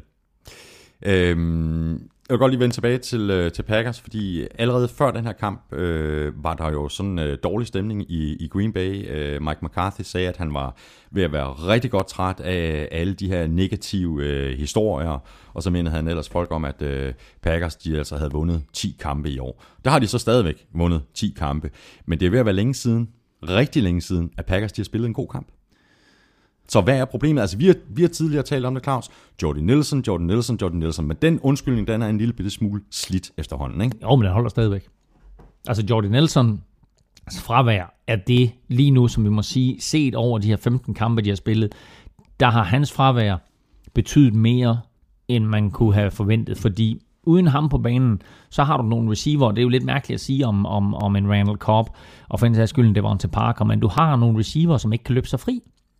Så de catches, de laver, altså James Jones griber en masse bolde, men han er jo principielt dækket hårdt op hver gang. Så altså det faktum, at han griber de der bolde der, er jo boldplaceringen fra Rodgers og så, og så James Jones' styrke. Men Randall Cobb løber sig ikke fri, Devonta Parker løber sig ikke fri. Men Claus, må jeg ikke bare minde om, at i begyndelsen af sæsonen, der var de også uden Jordy Nielsen. Og der så Packers angrebet ud til at køre som smut. Der sad vi at tale om, hold da op, man kan næsten ikke se, at de mangler Jordy Nielsen. Så hvad er det, der er sket? That was then, this is now. Altså det, det, det, det er så længe siden, og der sker jo det i NFL også, at forsvaret justerer. Og forsvaret ser, jamen, den dybe trussel, som Jordan Nelson udgjorde, den er der ikke længere. Det vil sige, at vi kan begynde at allokere vores spillere på en anden måde. James Jones brænder ikke nogen dybt. Øh, det betyder, at vi behøver ikke vores, vores hurtigste cornerback på ham. Vi kan, vi kan, altså hvis, hvis Randall Cobb liner op i slotten, så kan vi sætte vores hurtigste cornerback ind på ham. Altså det, det er sådan lidt... NFL-forsvar har bare justeret til, at det Packers angreb, vi ser nu, ikke er nær så eksplosivt, som det vil være med Jordan Nelson på banen. Og derudover må jeg så sige, det har ikke været mere udtalt, end det var i søndags mod Cardinals. Offensive linjeproblemer. Så er det lige meget, om du hedder Aaron Rodgers eller Tom Brady. Så, så kan du ikke spille offensivt fodbold.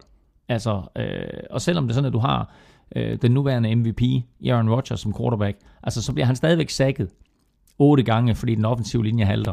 Han mister bolden to gange, øh, og altså Packers havde ingen chance, mm. fordi Cardinals bare kørte på begge fronter, og Packers principielt ikke havde noget som helst. Og Cardinals, de er 13 og 2, og de spiller hjemme mod øh, Seahawks. Packers er 10 og 5, og de får besøg af, af Vikings i det her øh, direkte opgør om NFC North. Og så gik den ikke længere for Panthers. De tabte deres øh, første kamp i år med 20-13 til Falcons, der jo mere eller mindre tog øh, Ted Ginn ud af kampen, og så ødelagde Cam Newton spil ned af banen, og Cam han fumblede med et, jeg tror der var et minut tilbage af kampen, øh, var det da Vic Beasley, mm-hmm. han slog den ud af hånden på ham. Ikke? Og øh, der har været meget tale om, om ham her, rookien Vic Beasley, øh, om at han har haft en lidt skuffende sæson, men jeg synes sidste her, der har man set ham, og på det sidste play i kampen, der kommer han ind øh, rundt om højre tackle, og øh, Cam træder op, som han har gjort så mange gange før i sæsonen, men Vic Beasley får lige fat i armen og hiver bolden ud, og øh, Falcons får fat i den, og dermed var øh, sensationen jo en kendt skærning, mm. at øh, 14-0 holdet Carolina Panthers havde tabt til øh, ærgerivalerne fra Atlanta Falcons, øh, et hold, som de jo blot tre uger forinden havde ydmyget. Ja. Og så pludselig her, så var det altså et, et helt andet en helt anden indstilling, Atlanta Falcons kom ind til kampen med, og så må vi sige, at Julio Jones var a man among boys. Øh, sensationel kamp. 9 for 178 og, og et enkelt touchdown. Og så du det touchdown. Altså Vanvittigt. i double coverage, ja. op og hente bolden, op over, jeg lige vil tro, det er Josh, nej, det er ikke Josh Norman, det er en anden cornerback, men så er det Luke Kuechly, der er tilbage for at dække op, og der går han op og henter bolden. Julio Jones og de to Carolina-forsvarer, de falder ned, og så løber Julio Jones ellers hele vejen til touchdown. Øh, Det var, det var, det var imponerende at se uh, Julio Jones tilbage på den måde. Nu har han scoret touchdown uh, to uger i træk, efter han har haft en, en lille tørke på en fem uger, mener det var. Mm, mm. Og, altså, og, og, og Falcons, Falcons må sidde lige nu med en dum smag i munden, ikke? fordi de var 5 0, og så taber de 6 ud af de næste syv kampe, og, øh, og så kommer de tilbage her og vinder to i træk. Og havde de nu bare vundet en eller to af dem der i midten, ikke? Hmm. Så, øh, så havde det set helt anderledes ud nu.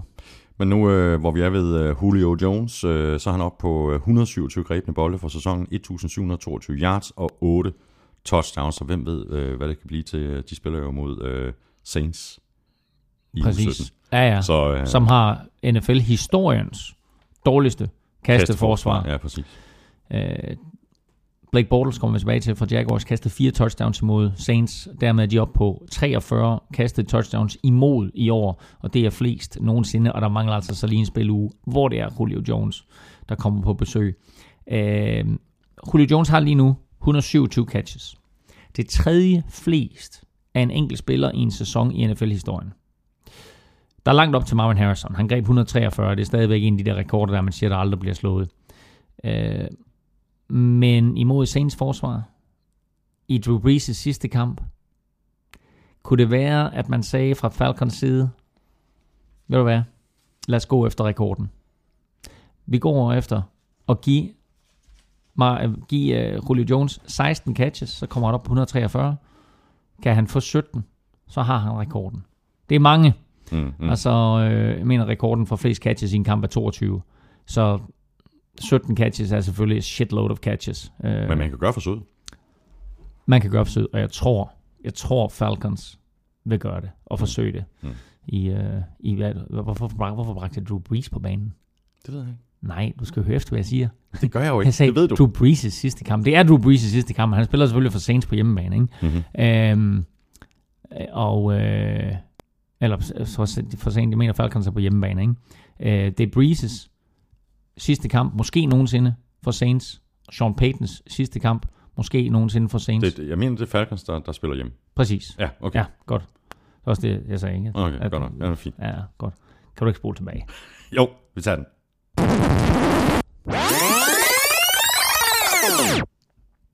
Sådan. Falcons er på hjemmebane, og øh, det bliver formodentlig Drew Brees' sidste kamp, og Sean Paytons sidste kamp i spidsen for Saints. Og kunne det ikke være sjovt, hvis Matt Ryan og Julio Jones, de gik ud og så sagde, nå, lad os lige give Julio 16 catches her og få ham op på 143, 17 catches, så tager han rekorden fra Marvin Harrison. Øhm, det er ikke umuligt. Det er svært, og det kan godt være, at, at det er for stor en opgave i hele den proces med at vinde en fodboldkamp mod nogle affjender, øh, som i øvrigt er, er selvfølgelig de to klubber, som Morten Andersen jo har spillet for, og de to klubber, hvor han stadigvæk er topscorer for begge mandskaber. Øh, men det kunne være meget sjovt at se, om det kunne lykkes for Julio Jones. Lige for rundt den her, så øh, Panthers head coach øh, Ron Rivera, han sagde efter kampen, at Panthers ikke havde undervurderet Falcons. We played hard, they played better, they coached better. Det er måske virkelig godt nok for Panthers at tabe sådan en kamp her. Og ligesom det var, en slags øh, et, et wake-up call, vi kan godt tabe. Selvfølgelig, og det, og det, øh, det siger man altid, at, at det, kan godt, det kan det godt være. Og ja, altså, træerne vokser ikke ind i himlen, og hey, vi kom ned på jorden, og så videre, ikke? Hvis jeg var træner eller spiller, jeg ville da meget hellere være 15 og 0, og føle mig som fuldstændig uovervindelig. Uh, på den anden side, ja, fint nok. Vi mistede, vi, vi mistede hele det der fokus, men nu skal vi gå ubesejre. Nu er det tid til at arbejde stenhårdt, og så vinde den sidste kamp, og sikre os første seed, og så få en oversæder i slutspillet. Og så har vi tre kampe tilbage, øh, og hvis vi vinder de tre kampe, så er vi Super Bowl-mestre. Mm. Selvfølgelig er det et godt fokus, og her så går de 18 og 1 og øh, tangerer Chicago Bears og New England Patriots. Ja, hvis de vinder Super Bowl, så er de jo ligeglade med den statistik. ikke? Fuldstændig, Fuldstændig. fuldstændig. fuldstændig. Øh, men jeg synes, Cam Newton var fed efter kampen i, på, på det officielle pressemøde bagefter, hvor han bare stod og sagde, øh, vi var elendige på angrebet, vi var elendige på forsvaret, vi var elendige på special teams, og det er noget, vi skal lære af og bygge videre på, og så fokusere på den næste kamp og fokusere på slutspillet. Yes. Og den næste kamp, den, øh, den er mod Buccaneers. Øh, spiller hjemme, og Falcons de er 8-7, og de får øh, besøg af Saints. Chiefs, Claus, de startede øh, sæsonen 1 og 5. Nu er de 10 og 5, og de har altså vundet ni kampe i træk. Øh, 17-13 blev det til hjemme over Browns. Ikke den mest imponerende sejr, kan man sige. Men de vandt, og nu er de så sikret en, en wildcard-plads. Det er de. Og øh, ni sejre i træk. Øh, og starte 1 og 5 først og fremmest. Og komme i slutspillet. Det er der kun ét mandskab, der har gjort før dem. Og der skal vi altså helt tilbage til 1970. Ja, må jeg komme med et bud? Ja, kom med det. Jeg tror faktisk, at de startede 1 og 6. Ja, Hvis jeg husker korrekt, så er det Bengals. Ja, det er rigtigt. Det er fuldstændig rigtigt. Uh, Bengals fra 1970 er det eneste mandskab, som har været 1 og 5 og, og har nået slutspillet. Uh, så det i sig selv er en præstation. Derudover, så er det altså en præstation at vinde ni kampe i træk i NFL. Og det er der ikke rigtig nogen, der taler om. De har vundet ni kampe i træk. Jeg skal så sige, at den kamp i weekenden, det var ikke imponerende. Der har været andre sejrhister her, der ikke var imponerende. Jeg så dem selv imod Raiders i Oakland. Det var ikke imponerende. Jeg er ikke solgt. Jeg er ikke solgt på Chiefs. Men altså, man kan ikke tage fra dem, at når regnskabet skal gøres op, så står der bare en sejr ud for dem søndag efter søndag efter søndag, nu ni uger i træk. Mm. Og det er den allervigtigste parameter at bedømme et mandskab ud fra. Det er ikke, hvad er deres quarterback rating, eller hvor mange yards løber de for. Det er, hvordan, ikke hvordan vinder de kampene, bare det faktum, de har vundet Ja, præcis. kampene. Og så bliver man også nødt til at øh, begynde at tale om Andy Reid som, en, øh, som et muligt navn, som, øh, som head coach of the year. Mm. Altså vi har talt om Belichick, vi har talt om øh, Rivera selvfølgelig, øh, som mm. et oplagt bud. Mm. Men man kan vel ikke fuldstændig komme udenom, at det kunne blive Andy Reid. Helt altså sikkert. alene på grund af ni sejre i træk. Helt sikkert. Øh, altså, ja, lige nu er, er det klart, at han er med i den der snak der, ikke? Altså, jeg synes, en, en, en Bruce Arians, altså de der hold, der har vundet mange kampe, selvfølgelig. Altså, jeg synes, en, en Mike Zimmer i Minnesota, det han har gjort der, Bruce Arians, øh, Bill Belichick bliver det ikke, det tror jeg simpelthen ikke på. Øh, så nævnte du selv Ron Rivera. Hvis nu Jacksonville havde klaret sig en lille bit smule bedre over de sidste par uger, så var Gus Bradley også ja, med i den samtale der. Øh, men det er nok der, vi er. Øh, så det bliver nok en af de drenge der. Og øh, ja, øh, god pointe med Andy Reid. Skal vi lige kigge på, øh, på Browns? Øh, altså, de havde jo stadigvæk chancen for at vinde øh, den her kamp til allersidst, men de, de løb simpelthen øh, tør for tid. Øh, Mansell, han spillede, spillede en rigtig skidt første halvleg og kastede kun for nogle 54 yards eller et eller andet i, i, i den stil. Men anden halvleg, der var, der var han langt bedre, både, både i luften og faktisk også på jorden. Mm. Og det er vel meget godt, vi har talt om Mansell øh, og Josh McCown og så videre. Nu har de fået set lidt mere af, hvad Mansell kan, og derfor kan de gå ind i draften og free agency med åbne øjne og vide, hvad de har og hvad de kan få. Har vi set noget for Mansell, vi ikke vidste i forvejen? The boy can run. Ja, det kan han. The boy can run. 108 yards. havde han i weekenden det mest nogensinde af en Cleveland quarterback. Aldrig har en Cleveland quarterback løbet for 108 yards. Det mest en Cleveland quarterback havde løbet før man selv 108 yards, det var 60 yards i en enkelt kamp. Så, så det ved vi, han kan. Vi har også igennem de sidste to sæsoner set, at han har svært ved at være en konventionel NFL quarterback. Og i NFL, der kan du klare dig et vist stykke tid på, at du kommer ind med en eller anden form for atletisk formåen, i parentes RG3, Colin Kaepernick. Colin Kaepernick, Michael Vick. Øh, men skal du have en lang og gloværdig karriere, og skal du vinde nogle mesterskaber, så skal du ind og være mere konventionel quarterback. Jeg tror ikke, at de får det ud af Johnny Mansell på noget tidspunkt, eller ind i ham for en sags skyld. Øh, men jeg tror lige nu, at han er den bedste løsning for dem på quarterback.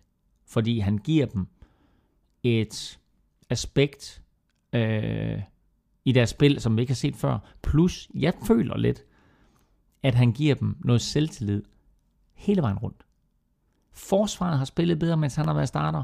Angrebet har spillet bedre. Godt nok ikke scoret nok point, men det er ligesom om, at holdet rent faktisk tror på, at de kan vinde. Mm. Og der synes jeg, at nogle af de andre kampe, vi har set med de andre quarterbacks, der har spillet, at ja, de har lavet mange point, og nok så kastede Josh McCown x antal mange yards og sat diverse kastrekorder, men holdet tabt og tabt og tabt. Her igennem de sidste par uger, der føler jeg faktisk, at, at, øh, at de har spillet som mandskab, der troede på, at de kunne vinde. Og den indsats der, hvis Mike Patton han får lov til at beholde sit job, så er det over de sidste par uger med Mansell. Så uanset hvor meget han hader Mansell og ikke ønsker at starte ham, hvis Patton han får lov til at beholde sit job, så er det på grund af Mansell. Og Browns, de er 3 og 12, og de får besøg af Steelers. Chiefs er 10 og 5, og de øh, spiller hjemme mod Raiders. Og øhm, Claus, ligesom vi var blevet enige om, at øh, Seahawks, de var der bare øh, brandvarme, så tabte de til Rams hjemme med 23-17.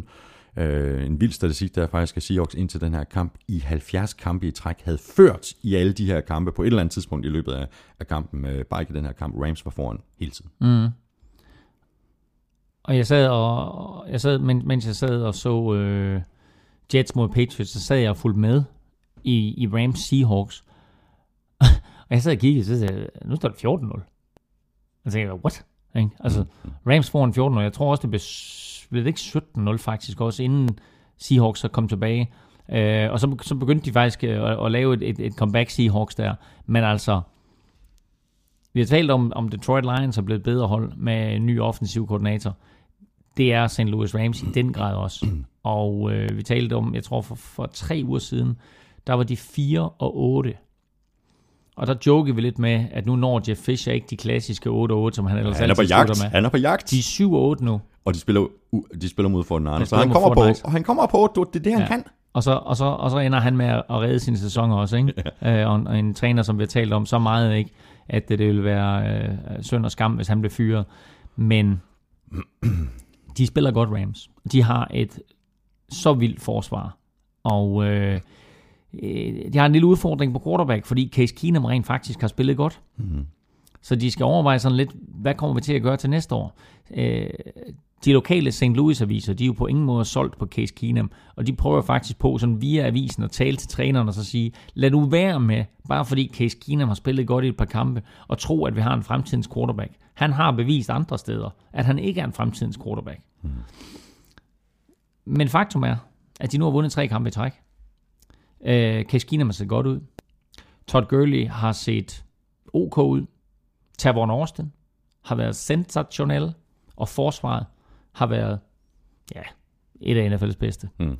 Øh, og har du et af NFL's bedste forsvar, med de skader, de samtidig har, øh, så må man sige, altså, så har du det rigtige fundament at bygge videre på. Så det her Rams-mandskab ligger i en division, der hedder NFC West, sammen med Seahawks, sammen med Cardinals, og så ja. tidligere jo sammen med storholdet 49ers, ikke? Men det er en svær division, men altså de har en masse potentiale. Det har de.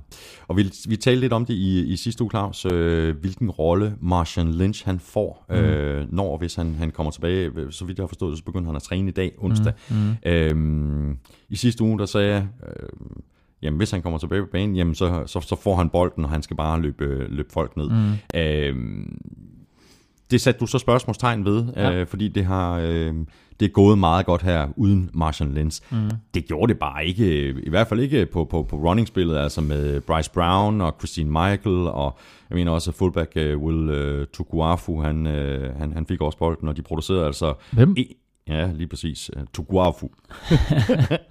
Hvad producerede de i alt 21 yards på 16 løb, øh, et ynkeligt gennemsnit på 1,3 yards per carry. Et, det var mod Rams.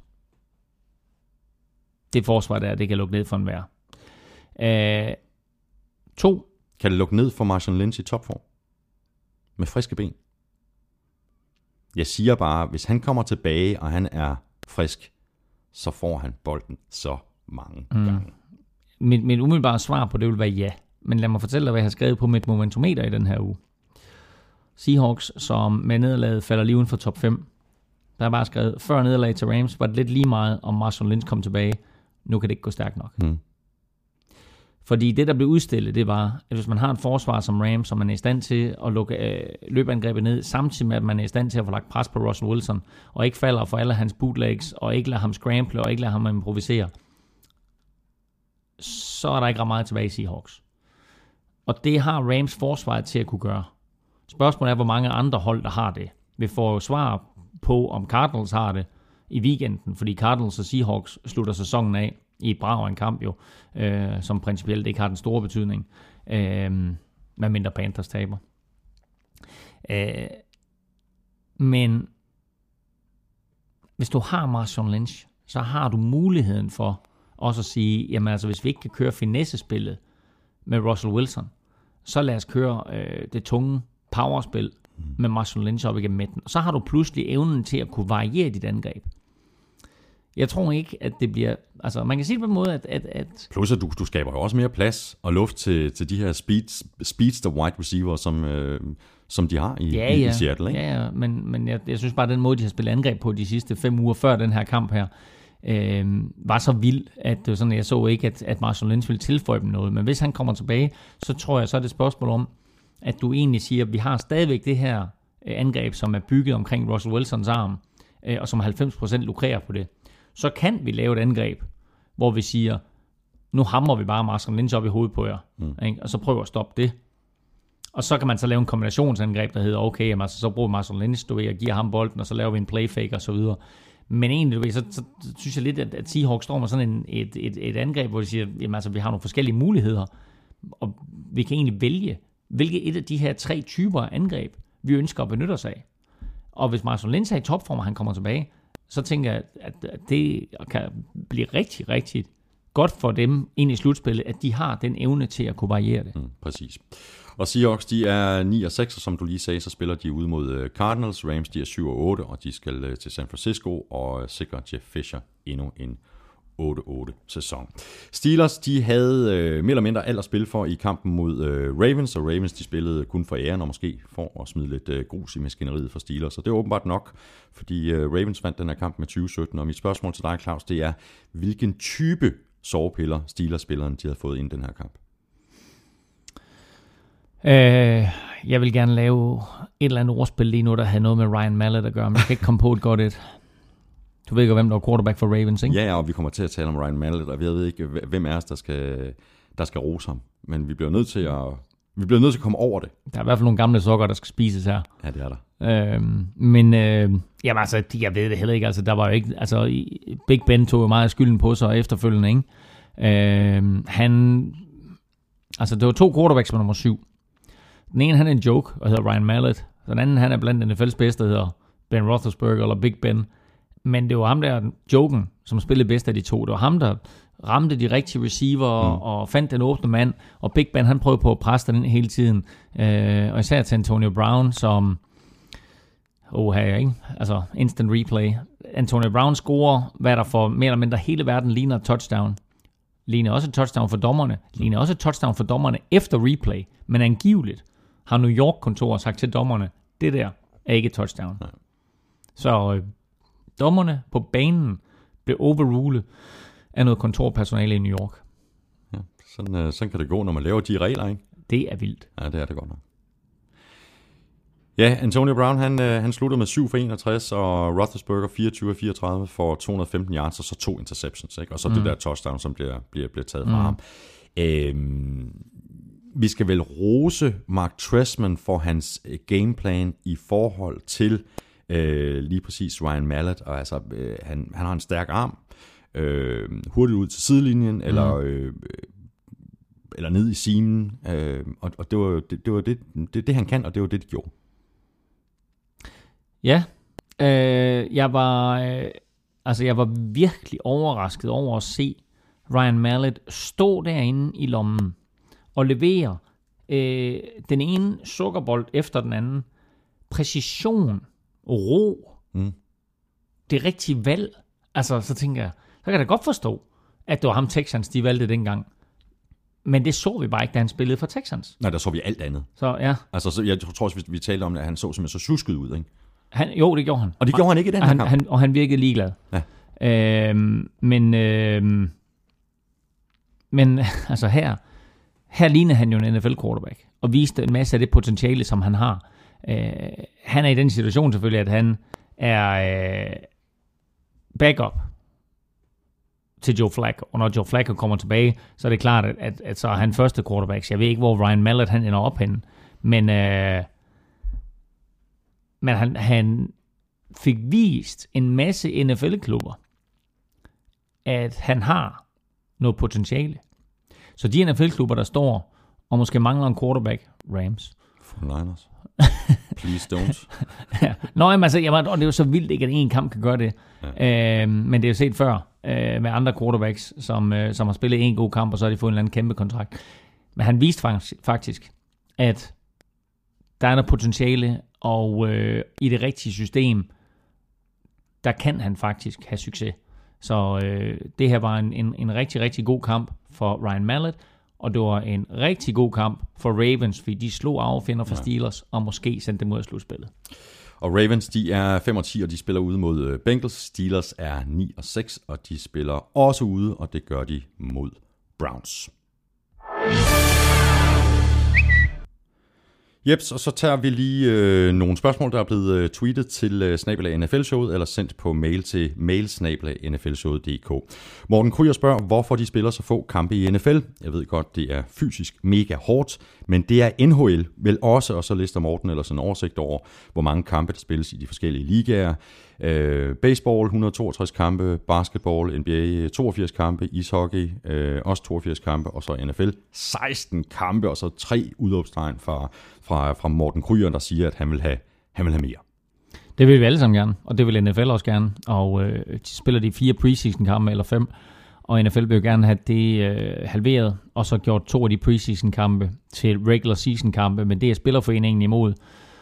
Øh, og det er de, fordi ja, det er hårdt at spille øh, NBA, og det er hårdt at spille NHL, men det kan slet ikke sammenlignes med øh, NFL. Der var en amerikansk fodboldspiller engang, der sagde øh, at spille NFL, det er ligesom at tage en regnjagt på, og så løbe ind i en garageport hver 45 20. sekund i tre timer i træk.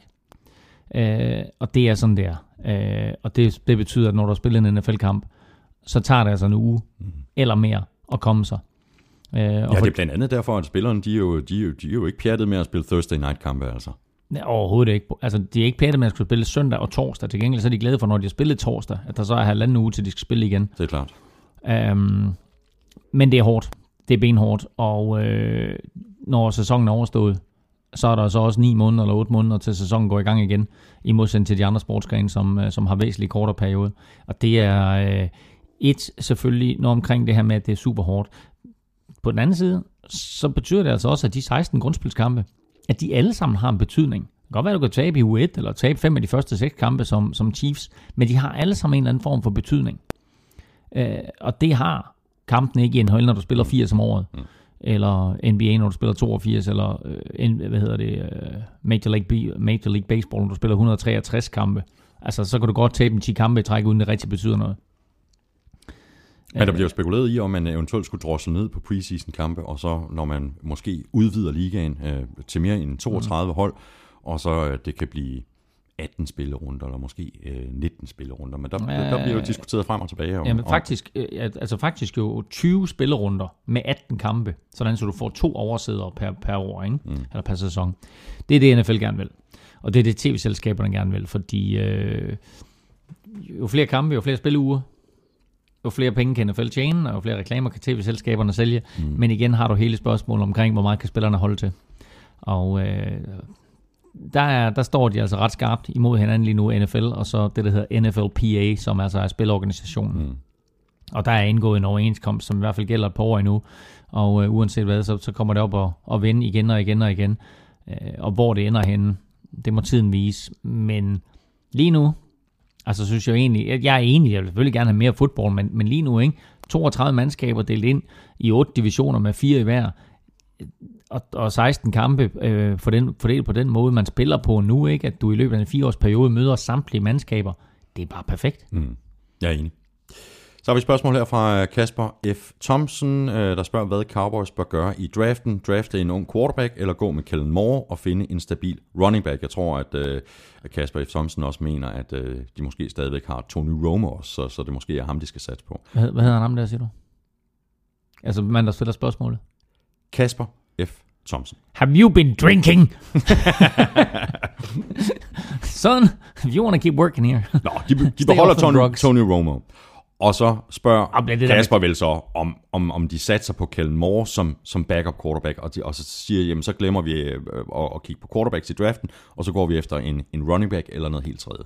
Nej, altså øh, Kellen Moore er på ingen måde fremtiden i den klub, og det fik han selv bevist i weekenden imod Buffalo Bills. Det var noget af det mest povre, jeg nogensinde har set af en quarterback. Uh, så han er på ingen måde fremtiden. De beholder Romo.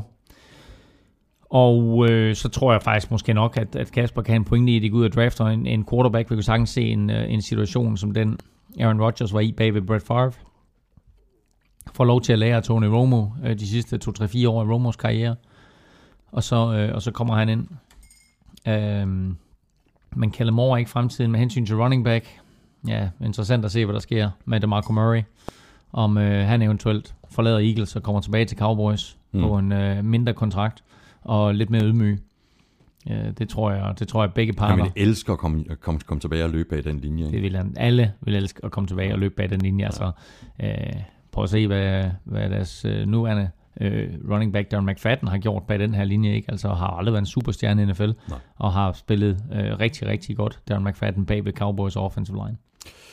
Lars P. han spørger, hvad øh, 49ers skal gøre de næste 2-3 sæsoner for at blive et øh, slutspilshold igen. Langsigtet plan og lige noget for mig at svare på, skriver øh, Lars P. Ja, præcis. Øhm, I den bedste af alle verdener, så solgte Jet York klubben, og øh, GM Trent Borgie blev smidt ud. Det kommer så ikke til at ske. Ingen af delene. Mm. De er bondkammerater, og Jet mm. York vil ikke sælge den her klub. Nå.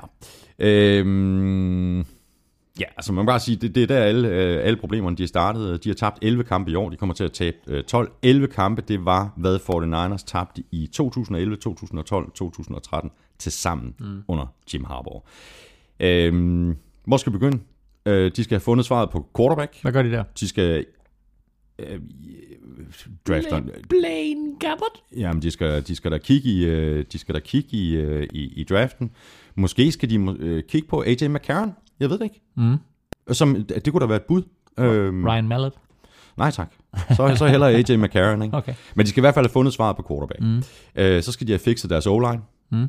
Øh, helt vildt. Mm. Øh, deres situation på running back er fuldstændig uafklaret. Mm. Øh, jeg kan ikke rigtig bedømme deres wide receiver ordentligt. Altså, du har Torrey Smith, mm. god wide receiver, Ankur mm. Bolden, også en god wide receiver, Gammel. men han er gammel, han er mm. 35 eller 36, mm. øhm, så det er jo ikke ligefrem ham, man skal satse på. Så har de er langt svar, det her. Quentin Patton, og de har, det var to-tre år, ikke, ikke svaret skulle være to-tre år, med deres plan for to-tre år, ikke? Jeg ender altså med at tøbe. Bruce, Bruce Ellington og Quentin Patton, ikke? Men min pointe er bare, det er dybest set over hele linjen, at 49ers, de skal, de skal kigge. Altså det er simpelthen, når de kommer frem til draften, så er det best player available. De holder fast i ham, der er nummer 53, ikke? Jo. Navarro Bowman. Ja. Og så bygger de op derfra. Ja. Og det, og det er vel sådan, det, det, det er vel der, vi er lige nu med Fort Niners. For at, sige det, for at sætte det, sætte mm. det hårdt op, men mm. det er jo ikke engang løgn. Nej. Altså. Ja, du har også nogle, du har en Eric Reed og så videre. Du, du har, du har Nå, nogle kan jeg faktisk godt lide. Ja, ja, han er en god- lide. Ja, ja. Nå, anyway, øh, det kan godt tage længere tid end øh, to eller tre år på at bygge, bygge det her op. Og så øh, skal de også måske overveje en, en, en anden head coach. Ja, ja, altså Jim Tom Sula var også nævnt, da vi talte om, om Ja. ja. eventuelle head coaches, der får en fyre selv på mandag. Ja, præcis. Kenny Jensen har et lidt øh, sjovt spørgsmål. Han spørger, om der er en gensidig aftale om ikke at rykke i hår. Det er jo vildt effektivt, men man ser det sjældent. Mm. Men man har dog set det.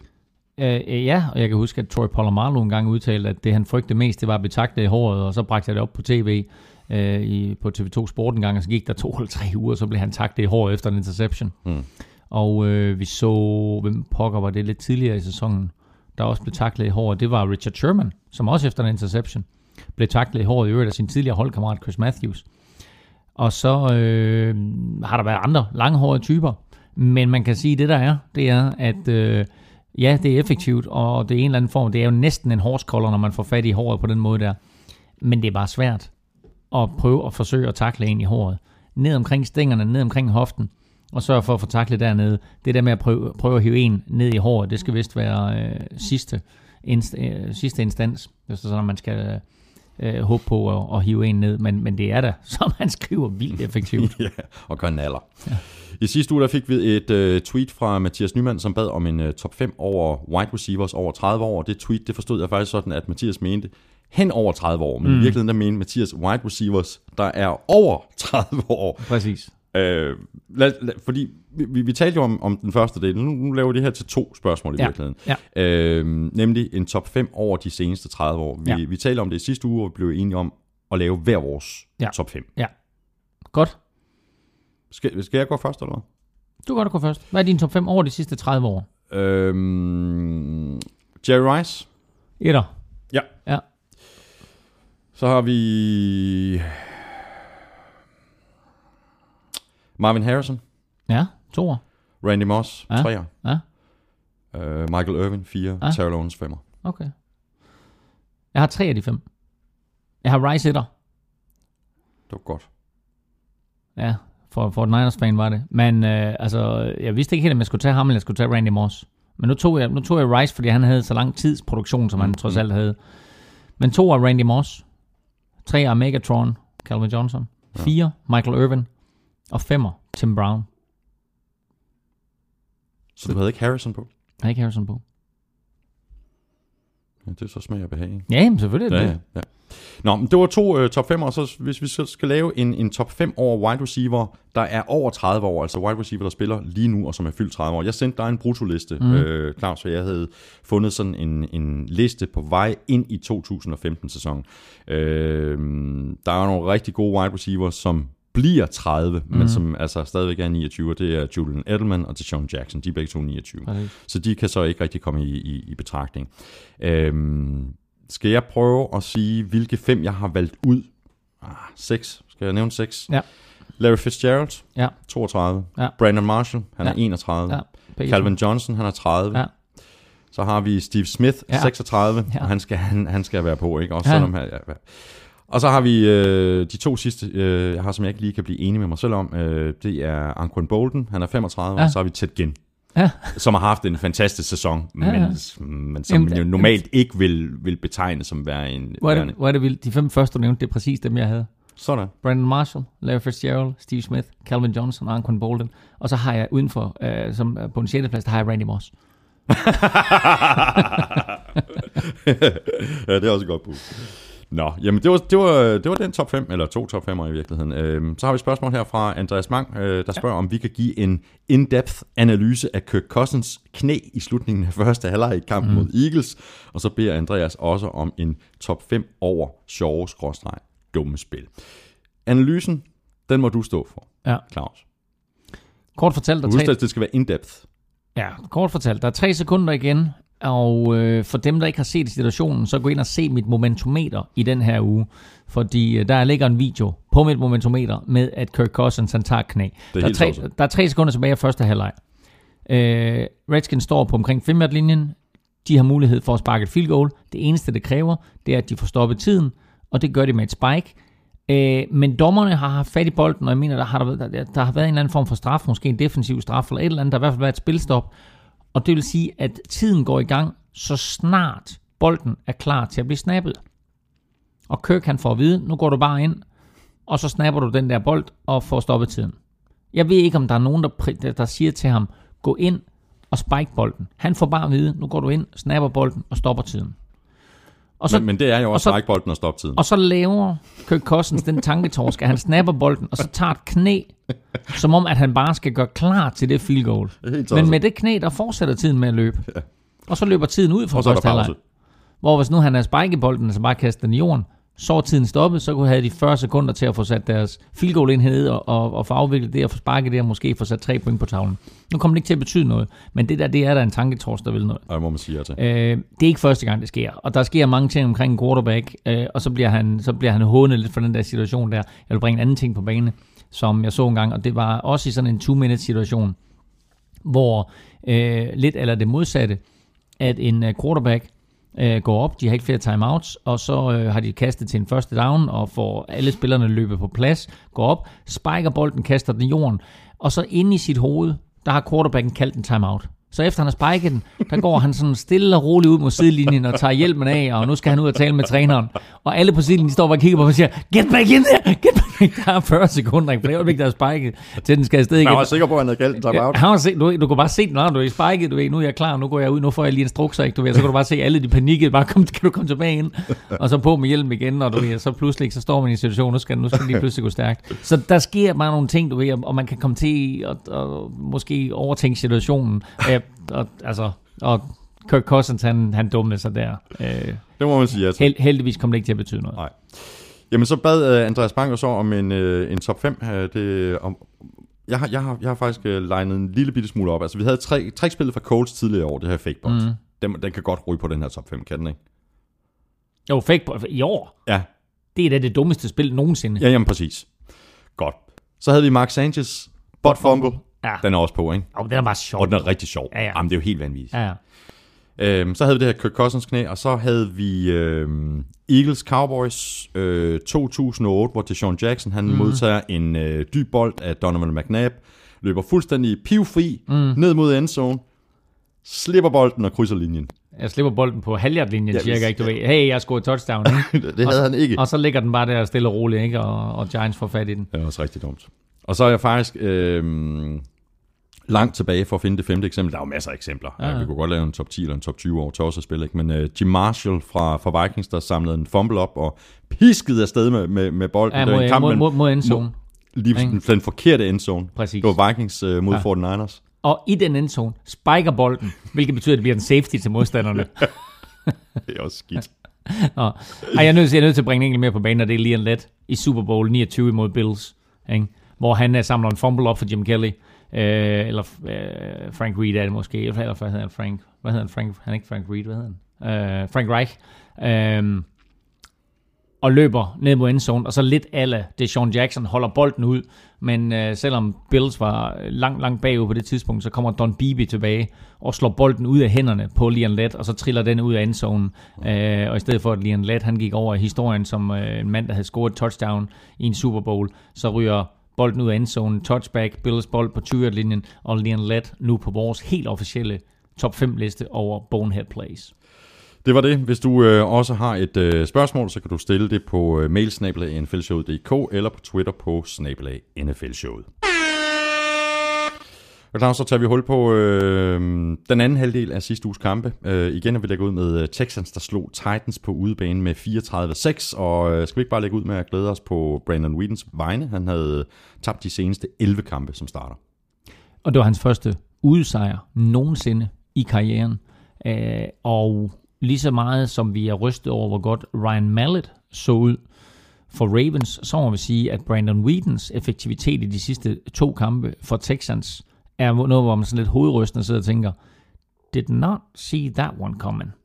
Og Texans må også sidde og tænke, hvad gør vi helt præcist, når Brian Højer kommer tilbage? Hmm. Fordi uh, Whedon har været super effektiv, 34 point i den her kamp, og uh, et angreb, der bare uh, klikkede på alle tangenter. Selvfølgelig også hjulpet på vej af Titans mandskab, som forsvarsmæssigt bare overhovedet ikke uh, er af NFL-kaliber. Det er sådan lidt af, uh, Saints og Eagles øh, størrelsesorden lige nu. Øh, men Ja, på angrebet, der fumblede de som om, at de blev betalt for det. ja, men ja, det var ikke nogen god kamp af Texans, Med- så, så, eller ja, Titans. Ja, så, så, Mettenberger fumblede, ja, Antonio Andrews fumblede, ja, Harry Douglas fumblede. Ja.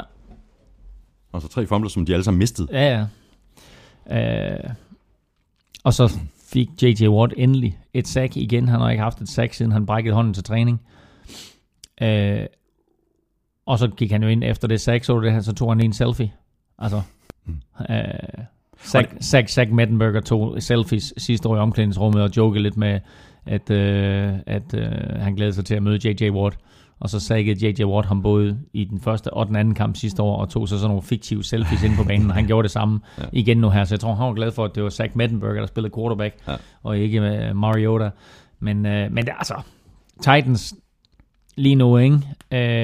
Øh, ligger sidst i NFL-rangeringen, og ligger lige nu til at få øh, årets første draft pick til næste år. Det, det havde jeg ikke regnet med øh, efter de første par spilleuger, men det er gået ned ad bakke for øh, Titans mandskab, og dermed så er Mike Mularkey øh, også på vippen som head coach. Og Titans, de er lige præcis 3 og 12, og de skal til uh, Indianapolis spille mod Colts. Texans, de er 8 og 7, og de spiller hjemme mod Jaguars. Har vi glemt uh, den der quiz der?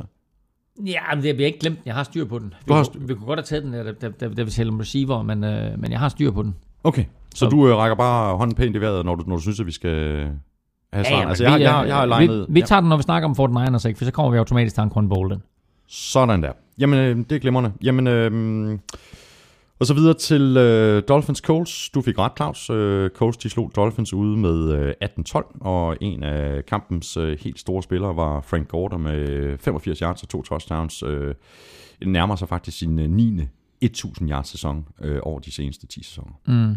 Øh, og en af de mest positive ting overhovedet at sige om det her Colts-mandskab, fordi øh, det er helt, altså, vil jeg sige, altså, de vinder den der kamp 18-12. Øh, de får to quarterbacks skadet.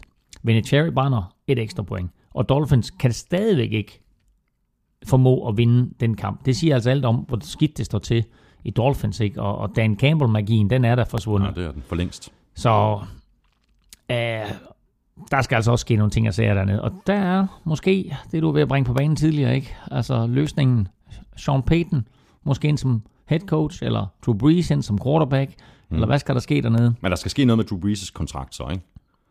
Jo, jo, altså jeg har ikke helt styr på, hvordan den er skruet sammen, og hvad Dolphins i givet fald skulle overtage. Det kan også være, at han er villig til at, at rekonstruere den på en eller anden måde. Men det kunne da være et interessant skifte, hvis de begge to kom derned, Sean Payton og Drew Brees. Ja. Jeg har faktisk skrevet ned her, det har jeg faktisk i næste kamp, der har jeg lavet en note til mig selv her. Øhm, øh, 20 millioner dollar næste år, et cap hit på 30 millioner. Mm.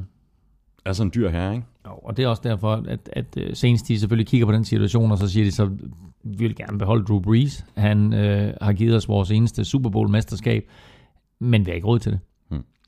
Altså, øh, når du siger cap hit, så det, det er jo lidt et fiktivt tal, men det man skal forstå, det er, at hvert hold, og til næste år bliver det cirka 150 millioner dollars, øh, det har man i lønninger, men det er ikke udbetalte lønninger.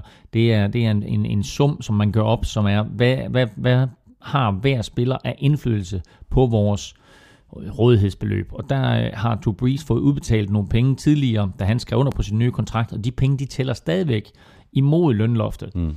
Øh, og det vil sige, at til næste år, selvom han kun får 20 millioner dollars i hånden, så tæller han 30 millioner imod lønloftet. Og det vil sige, ud af de 150 millioner, de har at gøre med, der når han har fået sin løn, så er der kun 120 millioner tilbage til øh, klubbens resterende 52 spillere. Det må man sige. Altså, det, er, det, er lidt et, øh, det er lidt et problem. Det bliver spændende at se, hvad, hvad, hvad Saints de, mm. de, de stiller op. Ved du, hvem der er god i går? Øh, hvem der er god i år? Jarvis Landry. Han er god. Og han er endnu en af de her andenårs receiver, som vi har talt så meget om, øh, som måske er den mest sensationelle receiver-overgang nogensinde, altså den fra sidste år selvfølgelig, med øh, Odell Beckham Jr., Jarvis Landry, øh, hvad hedder han, Mike Evans, Kelvin Benjamin, Mm. øh, Jordan Matthews. Øh, det vrimler med dem. Præcis. Jeps, øh, Dolphins de er 5 og 10, og de får besøg af Patriots. Colts er 7 og 8, og de spiller hjemme mod øh, Titans. Og så øh, til øh, Saints Jaguars. Øh, Saints slog Jaguars med 38-27, og det var sådan en kamp, hvor man på forhånd øh, vidste, at den kunne gå hen og blive højt scorende, og det var med at få sine fantasy-spillere i, i aktion. Øh, for eksempel øh, Brandon Cooks, øh, der brændte øh, Jaguars secondary for to touchdowns i, i første halvleg. Han var god. Han, øh, men han, jeg synes faktisk, han har spillet godt i den anden halvdel af sæsonen. Øh, han også. Du var meget efter ham i starten af sæsonen, Ja. og da vi sidste uge talte om skuffelse, der havde du ham også oppe vende lige kort. Øh, der synes jeg ikke, han hører hjemme. Altså, han kommer ind i en svær situation, hvor, hvor han pludselig skal være superstjernen på det her hold. Øh, det har han ikke kunne leve op til.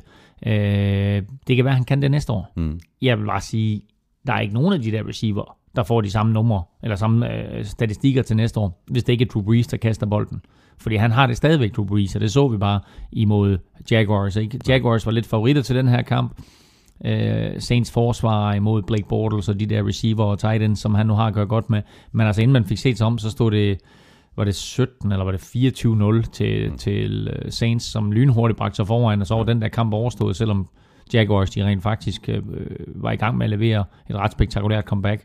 Ja, det så- kan, og det kan godt være, at Breeze han er, lykkedes for nej, og det kan godt være, Breeze han er 36, men altså han, han øh, completer 25 og 36 for 412 yards og 3 touchdowns. Og hvis han, øh, hvis han spiller på den der måde, som han gjorde i den her kamp, ja. øh, så er der ikke nogen grund til at overveje pension forløbig. Og med den 400-yard kamp, der kom han op på, jeg mener det er 17 i karrieren, og manden, der holder rekorden for flest 400-yard kampe, det er Peyton Manning med 18, og Peyton får altså ikke flere i sin karriere. Mm. Så øh, Breeze kan principielt tangere den i weekenden, øh, og fortsætter han karrieren et eller andet sted, så skulle det ikke undre mig, om han øh, også kommer til at tage rekorden. Det har været en lidt øh, underlig sæson for, for, for Jaguars, men de har fremtiden på plads med øh, Blake Bortles og øh, Allen Robinson og Allen Hearns. Mm. Øh, det ser ud til at blive et øh, eksplosivt øh, angreb, det her i de kommende år. Og nævnte du Julius Thomas? Det gjorde jeg faktisk ikke engang. Øh, de mangler noget på running back. Ja. De mangler lidt på den offensive linje. De mangler et Blake Bortles. Lad være med at lave øh, sine brain farts. Øh, han laver nogle, nogle dumme fejlhister her, og det gjorde han også, Også i den her kamp, ja. Øh, men kan de skære det væk, så har de et angreb. Forsvarsmæssigt må vi sige, at det har været en akilleshæl for dem i år. Øh, vi talte for et par uger siden omkring en, en, øh, deres, deres draft, og de drafter jo en ung, ung spiller i første runde med øh, tredje overall pick, og jeg kunne desværre på det tidspunkt ikke huske, hvad han hedder nu. Han hedder Dante Fowler. Øh, og han bliver skadet i preseason. Og det er jo et enormt slag for dem. Ikke? Altså det her hold, som har været så meget modgang, øh, har, har været i- op imod så meget modgang, og øh, har været lidt prygelknap og lidt en joke, og skal de flytte til London, og hvad skal der ske, ikke? Og så drafter de Dante Fowler der, og så bliver han skadet i preseason. Nu er han er der til næste år. Det vil sige, at han har set ud et helt år. Det er selvfølgelig svært at komme sig over sådan en alvorlig knæskade, men det er trods alt et første runde draft pick. Meget, meget højt første runde draft pick, som de får tilbage nu her fra sin skade. Han er klar til næste sæson. De kommer til at drafte forholdsvis højt i år igen, øh, omkring top 10 stykker. Igen, kig på noget forsvar. Jeg håber ikke, at de går med running back. Det kan du finde senere i draften. Ja. Øhm, men gå med noget forsvar. Så har du altså to højt draftede forsvarsspillere, som omgående kan give noget ny energi og hjælpe det her Jaguars-mandskab. Og Jaguars, de er øh, 5 og 10, og de spiller ud mod Texans. Saints er 6 og 9, og de skal til øh, Atlanta og spille mod Falcons. Og så videre til øh, Buccaneers Bears, som øh, Bears vandt med 26-21, og det gjorde de primært på jorden, hvor øh, Jeremy Langford var banens bedste running back, inklusiv Doc Martin. Hvem sagde du? Ham der, Doc Martin der, Jamen, det var ikke ham, jeg mente. Jeg mente Jeremy Langford. Han har spillet en god kamp. Ja, hvem, hvem scorede touchdowns? Hvem scorede de to touchdowns, som Bears de lavede? Ja, ja, ja. ja Hvem, sco- hvem det scorede var dem? Kadim Carey. Ja, du var nødt til at kigge i noterne, for der er ikke... Jo, Nej, jeg, jeg var laver, han, laver, lave... nej, nej, han, laver, han løber ind, øh, han, han løber løber ind- et touchdown ja. og griber et, et yard øh, Ja, ja. øh, pass, ikke? Ja, kan du huske, hvad han hedder? Uden at kigge i noterne. Kadim Carey. Ja, prøv, har du nogensinde hørt om ham før? Ja, det har jeg. Ja, du følger så meget mere med, end jeg gør. Nej. Jamen, det er, fordi jeg nægter kategorisk at læse Bears-nyheder. Og om der har været snak om, flere, øh, om ham øh, flere gange i løbet af år, og øh, øh, dengang Matt, Matt Forte blev skadet, ja. jamen, altså, der var det jo Jeremy Langford, og så havde du Kadim Carey som ja, den her short yardage øh, type. Ikke? Mm. Og det vil han jo stadigvæk øh, blive brugt som primært. Ja, ja. Han scorede, han scorede sit første touchdown for Bears for, jeg tror, fire uger siden. Mm. Så det var sådan første gang, man ligesom bemærkede det navn der. Ikke? Men, men så har han gået lidt i glimbogen efter, at, at Matt Forte han er kommet tilbage. Men så kommer Bears altså ud med en eller anden form for, for trio på running back, og måske netop præcis det, som John Fox jo gerne vil med det her angreb. Mm. Øh, altså, lad, lad, lad, lad Kotler være Kotler, når han er bedst, og så supplere det med et, øh, et effektivt løbeangreb. Og der må man sige, at Forte og Jeremy Langford og Kadim Carey, de gav altså øh, Bears sådan en eller anden form for trehovedet monster her. Øh, og det så altså rigtig, rigtig godt ud. Og så må man sige, at, at glansen er gået noget af Tampa Bay Buccaneers. Altså efter de var 6 og 6, så er de nu 6 og 9, har tabt tre kampe i træk og øh, slutter formodentlig også af med et nederlag, når de nu skal møde Panthers i weekenden. Ja. ja, hvis man kigger bare på James Winston i den her kamp, så, så rummede den nærmest hele hans uh, rookie-sæson i én kamp. Mm. Altså nogle helt spektakulære kaster, nogle gode beslutninger osv., og så uh, noget knap så godt. Ja, og nogle gode løber også, havde Ja, ja, han ja. jo også. Ikke? Altså, så, så alt det, som, som de så i ham, som de håbede på, det har de. Men de har også alt det, som man også forventer af rookie quarterbacks. Af øh, forvirring, af dårlige beslutninger, af alt muligt andet, ikke? Som, som man kun får ind i kroppen ved at spille. Og så siger man, at han lærer det aldrig. Men altså lad os nu lige kigge på Peyton Manning. Ikke? Mm. Han gik 3 og 13 i sin første sæson. Han startede også som rookie. Gik 3 og 13 og satte en eller anden form for, mener du, hvor, hvor det Eagles, de spillede mod, hvor han blev sækket 76 gange. Eller sådan, ikke? Altså, øh, altså, det, det, altså øh, det er en læreproces. Og så er spørgsmålet bare, hvor hurtigt lærer du, hvor hurtigt kommer du. Mm. Øh, og der må man sige, ikke, altså, hvis vi kigger på, på, på, på sidste års øh, quarterbacks, ikke, altså, så er der nogen, øh, som, som er langt frem, og nogen, som, som øh, vi aldrig nogensinde får at se igen. Og ser vi på det her års øh, Øh, quarterbacks, altså så er der øh, de to der, øh, Winston og Mariota, ikke? men altså der er også et par andre, som, som kommer til at, at få noget spilletid på et eller andet tidspunkt, som, som vi kommer til at høre mere om. Det er en læreproces. Et foregår det på træningsbanen, og to foregår det på banen. Ja, og så skal Lovie Smith øh, få ryddet op i de her mentale fejl, turnovers og penalties, som, som Box også har været ramt af i, i år. Øhm, Bears, de er 6 og 9, og de spiller hjemme mod øh, Lions. Buccaneers, de er øhm, også 6 og 9, og de spiller ud mod Panthers. Så har vi Bills, der slog Cowboys med øh, 16-6, så lad os da bare nappe øh, Cowboys først. Der er ikke ret meget at sige. Kellen Moore, han øh, startede på quarterback. Øh, det gik ikke så godt. Des Bryant, han sad ude, og de kunne hverken få kastespillet eller løbespillet til at fungere. Det var noget af det mest pinlige, jeg nogensinde har set Det var en ynk. fra et NFL-hold. Mm. Og Jerry Jones var ikke engang ude bagefter og fortælle om, hvor, hvor, hvor flot en bold Kellen Moore han kastede med den der venstre arm der. Altså, de scorede 6 point. Og det gjorde de, fordi deres bedste spiller, Cowboys, lige nu, er kicker Dan Bailey. Det er aldrig godt, når ens bedste spiller er en kicker. Altså, det er... Det, det, det, altså, jeg, jeg, ved, jeg ved slet ikke, hvor jeg skal starte med det der Cowboys-mandskab. De har den der offensiv linje. Uh, og det er det mest positive aspekt ved det hold lige nu. Den skal de selvfølgelig holde ved og bygge ud. Uh, Og så får de Tony Romo tilbage. så får de Tony Romo tilbage, og så må vi se, hvad de gør på running back situationen, øh, med running back situationen. Og så har de jo egentlig noget talent på forsvaret. De holder også Bills til 16 point. Øh, så kan de, kan de få et par tilføjelser der, og øh, altså, så, så, så er der noget potentiale. Men den kamp der, og det er selvfølgelig også fordi, at den quarterback, de spillede, Kellen, Clem, Kellen Clemens, hvad jeg vil kalde ham, Kellen Moore, at han, det var så pinligt. Altså, hvordan han nogensinde er kommet til det punkt, at han skal starte for Cowboys. Det er jo rystende, ikke? Men altså, bye bye Matt Castle, bye bye vi også Brandon om, Whedon. det, det sagde vi også om Ryan Mallett. Ja, ja, men det gjorde vi. Men altså, altså, Kellen Moore Ja, det var skidt. is no more. Nej. Bills var jo faktisk heller ikke specielt øh, imponerende at se på i den her kamp. Det var primært øh, løbespillet, der holdt dem i gang øh, på, på angrebet. Mike Gillisley, øh, Carlos Williams og så Tyrod Taylor. Altså, det var de tre, der løb bolden. Ja, det var det. Uh, Og uh, Tyrod Taylor spillede ikke sin bedste kamp. Men han gør, det, han gør, hvad der er nok til, at de vinder den her kamp. Og, og det er trods alt det, det drejer sig om. Mm. Det drejer sig om, at du kan kigge hinanden i øjnene i omklædningsrummet og så sige, okay, vi fik et øh, stort fedt W i, øh, i, i kolonnen med wins, ikke? Altså, øh, og, øh, og det, var, det var det, der skulle til for Bills. Jeg siger ikke, at de allerede var videre, men jeg tror bare, Bills har den der Jets-kamp i Ja, tankerne, ja. som de skal ind i det igen. Og øh, Bills, de er øh, 7 og 8, og de spiller hjemme mod, lige præcis, Jets i morgennat. Øh, og så har vi øh, Cowboys, der er 4 og 11, og de får besøg af Redskins. Og så skal vi til det. Øh, kampen, hvor vi skal have svaret på en quiz, nemlig øh, Lions 49ers 32-17 endte den kamp. Matthew Stafford spillede en stort set øh, fejlfri kamp med 29-37 for 301 yards og to touchdowns. Øhm, ja, og det var... Det var øh, egentlig en forholdsvis tæt kamp, altså ind til fjerde kvartal. Det var faktisk en forholdsvis tæt kamp, ja. og så får Lions en, en, øh, sådan som jeg ser det, øh, en, en foræring på en, en forholdsvis tvivlsom pass interference på, på tredje down og goal, og så umiddelbart efter, så greb Calvin Johnson et touchdown, mm. og så var kampen reelt lukket med, med 29-17. Men indtil da, der var det faktisk en, en, en forholdsvis øh, tæt kamp. Ja, i hvert fald, altså, jeg vil holde med dig så langt som i første halvleg, for jeg synes egentlig, at, at anden halvleg, der, der dominerede Lions. Øhm, men altså, øh, om, om det var tredje kvartal eller fjerde kvartal, vi trak fra, det, det er lidt lige meget. Det der er faktum, det er, at, at når du kigger på resultatet, øh, altså, så, så, så endte det med, øh, ikke kalde det blowout, men i hvert fald en forholdsvis stor sejr. Mm. Øh, var også en fortjent sejr, altså ingen tvivl. Og, og, og ja, ja, og, og derudover, ikke, så så vi en Matthew Stafford, som så ud til, at han havde det sjovt. Øh, grinede, smilede, kastede bolden hister her, og øh, ramte sin receiver og scorede, kastede touchdown til Megatron. Hvem ved, måske det sidste touchdown, han kastede til Megatron, for det er ikke sikkert, at Calvin Johnson han er i Detroit til næste år.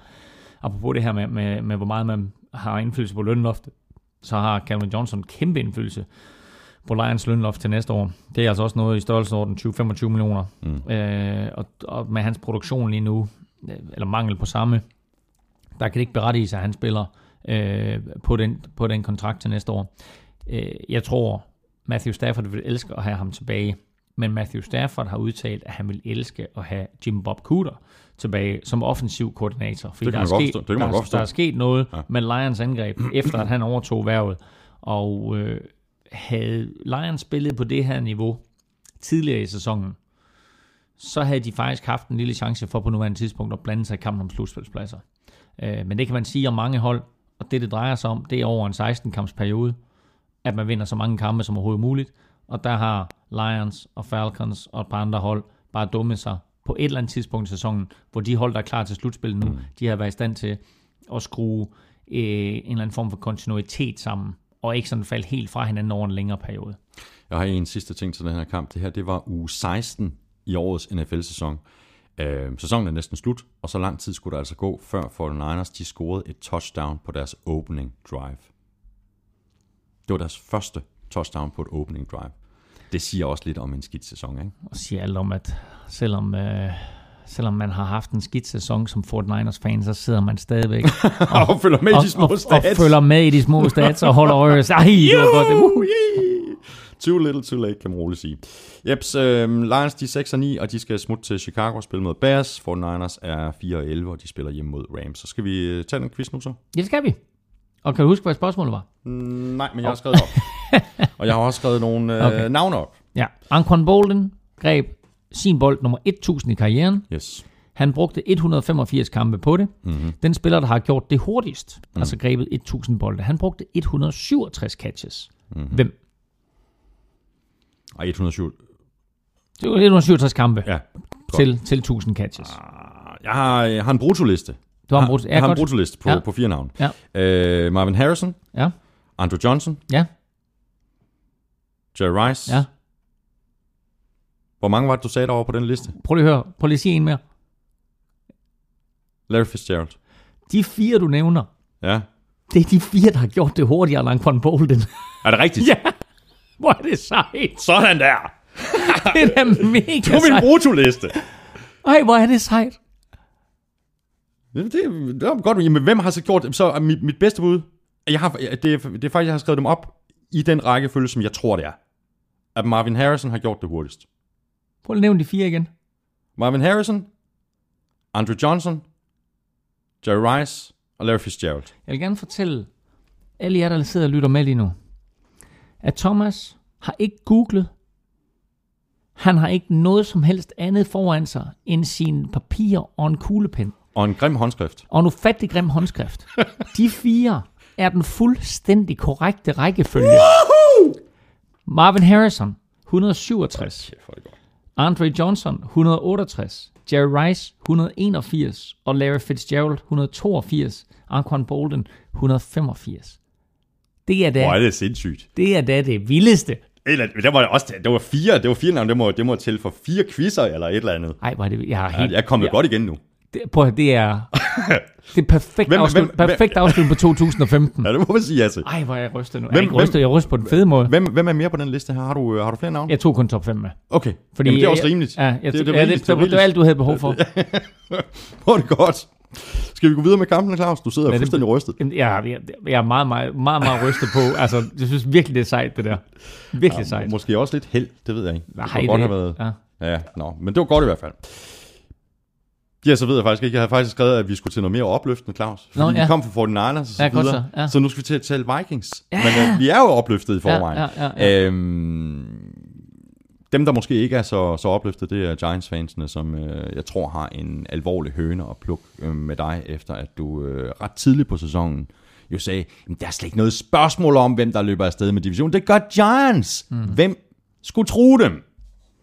ja. Andre end lige ja, Redskins måske, ja. Eagles, Eagles måske. Cowboys. Ja, så ikke så meget. Nej. Øh, Men altså, den her kamp, den blev aldrig spændende. Aldrig nogensinde spændende. 49-17 øh, endte med til Vikings. Ja. Og når det så er sagt, og lige så positivt, som jeg gerne vil være omkring det der, så har Teddy Bridgewater stadigvæk nogle situationer, øh, hvor man tænker, hvad laver du? Mm. Og øh, tidligt i kampen, inden den var afgjort, der havde han nogle af de der, og jeg bare tænkte, nej, nej, nej, nej, lad nu være med det. Og så ender det så med, at så scorer de touchdown på touchdown på touchdown, og både offensivt og defensivt, og så ender det med 49-17 sejr, så er man sådan, lidt, hold da op, ikke? det er så fedt, og vi er på vej i slutspillet, og det kan næsten ikke gå galt, og vi vinder Super Bowl. Men hvis man lige analyserer, så har Teddy Bridgewater stadigvæk nogle fuldstændig vanvittige udfald i løbet af en kamp, og nogle enkelte plays, hvor man bare tænker, hvad laver du? Og dem skal han have skåret væk. Fordi det har kostet dem reelt set to kampe i år. De kunne have besejret Denver Broncos, og de kunne have besejret Arizona Cardinals, men i begge kampe laver Teddy Bridgewater en fumble til sidst i kampen. Nu var det her, det var tidligt i kampen, men det er stadigvæk nogen af den samme situation. Han holder bolden lidt for lang tid, varmer den lidt for meget, tager ikke en hurtig nok beslutning, og hvis spillet ikke er der, så slip af med bolden, eller løb, eller gør et eller andet. Du skal bare ikke fumble. Men man kan altså bare sige, at dengang, hvor, hvor Vikings så var oppe, så valgte øh, North Turner øh, dybest set at give bolden til Adrian Peterson i øh, tre quarters, og så fik øh, Jerry McKinnon så bolden resten af vejen. Mm. Og det var jo rigeligt, og det er måske også den øh, opskrift, som Vikings de skal bruge, øh, når, når de, øh, de, de skal spille slutspillet. Altså det er, det er AP, og så selvfølgelig Bridgewater bliver selvfølgelig nødt til at kaste bolden, fordi ellers er der ikke plads for Adrian Peterson at løbe på. Nej, altså hvis man sidder som Vikings-fan derude og, og kigger lidt på, hvordan skal vi konstruere det her angreb her, ikke, så siger man altså, AP er selvfølgelig vores, vores number one guy, men jeg må bare sige, at Jarek McKinnon, han laver bare nogle kæmpe spil, og det er ikke kun i den her kamp her, han gjorde det også i den kamp mod Bears, hvor, hvor Adrian Peterson blev skadet, der kom Jarek McKinnon ind, og hvad enten han løber bolden, eller han griber bolden, så er der altså store spil i den knægt. Mm. Øh, og det er sådan noget, hvor man, hvor man så kan begynde at tænke på, hvordan konstruerer vi helt præcis en gameplan, hvor vi har dem begge to involveret. For det kan ikke nytte noget, at det skal være AP i tre quarters, og Jarek McKinnon i fjerde. Øh, jeg synes umiddelbart, Har, det- har du dårlig mave? Nej, det var en sjov, det var en, en vask, der stod og boblede. Fedt.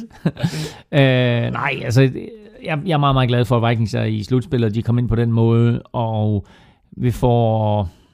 Jeg vil ikke sige, at vi får ikke rigtig meget at vide på søndag, når de skal spille mod Packers, men det bliver bare en interessant kamp, fordi at Vikings tabte så stort på hjemmebane til Packers, som de gjorde.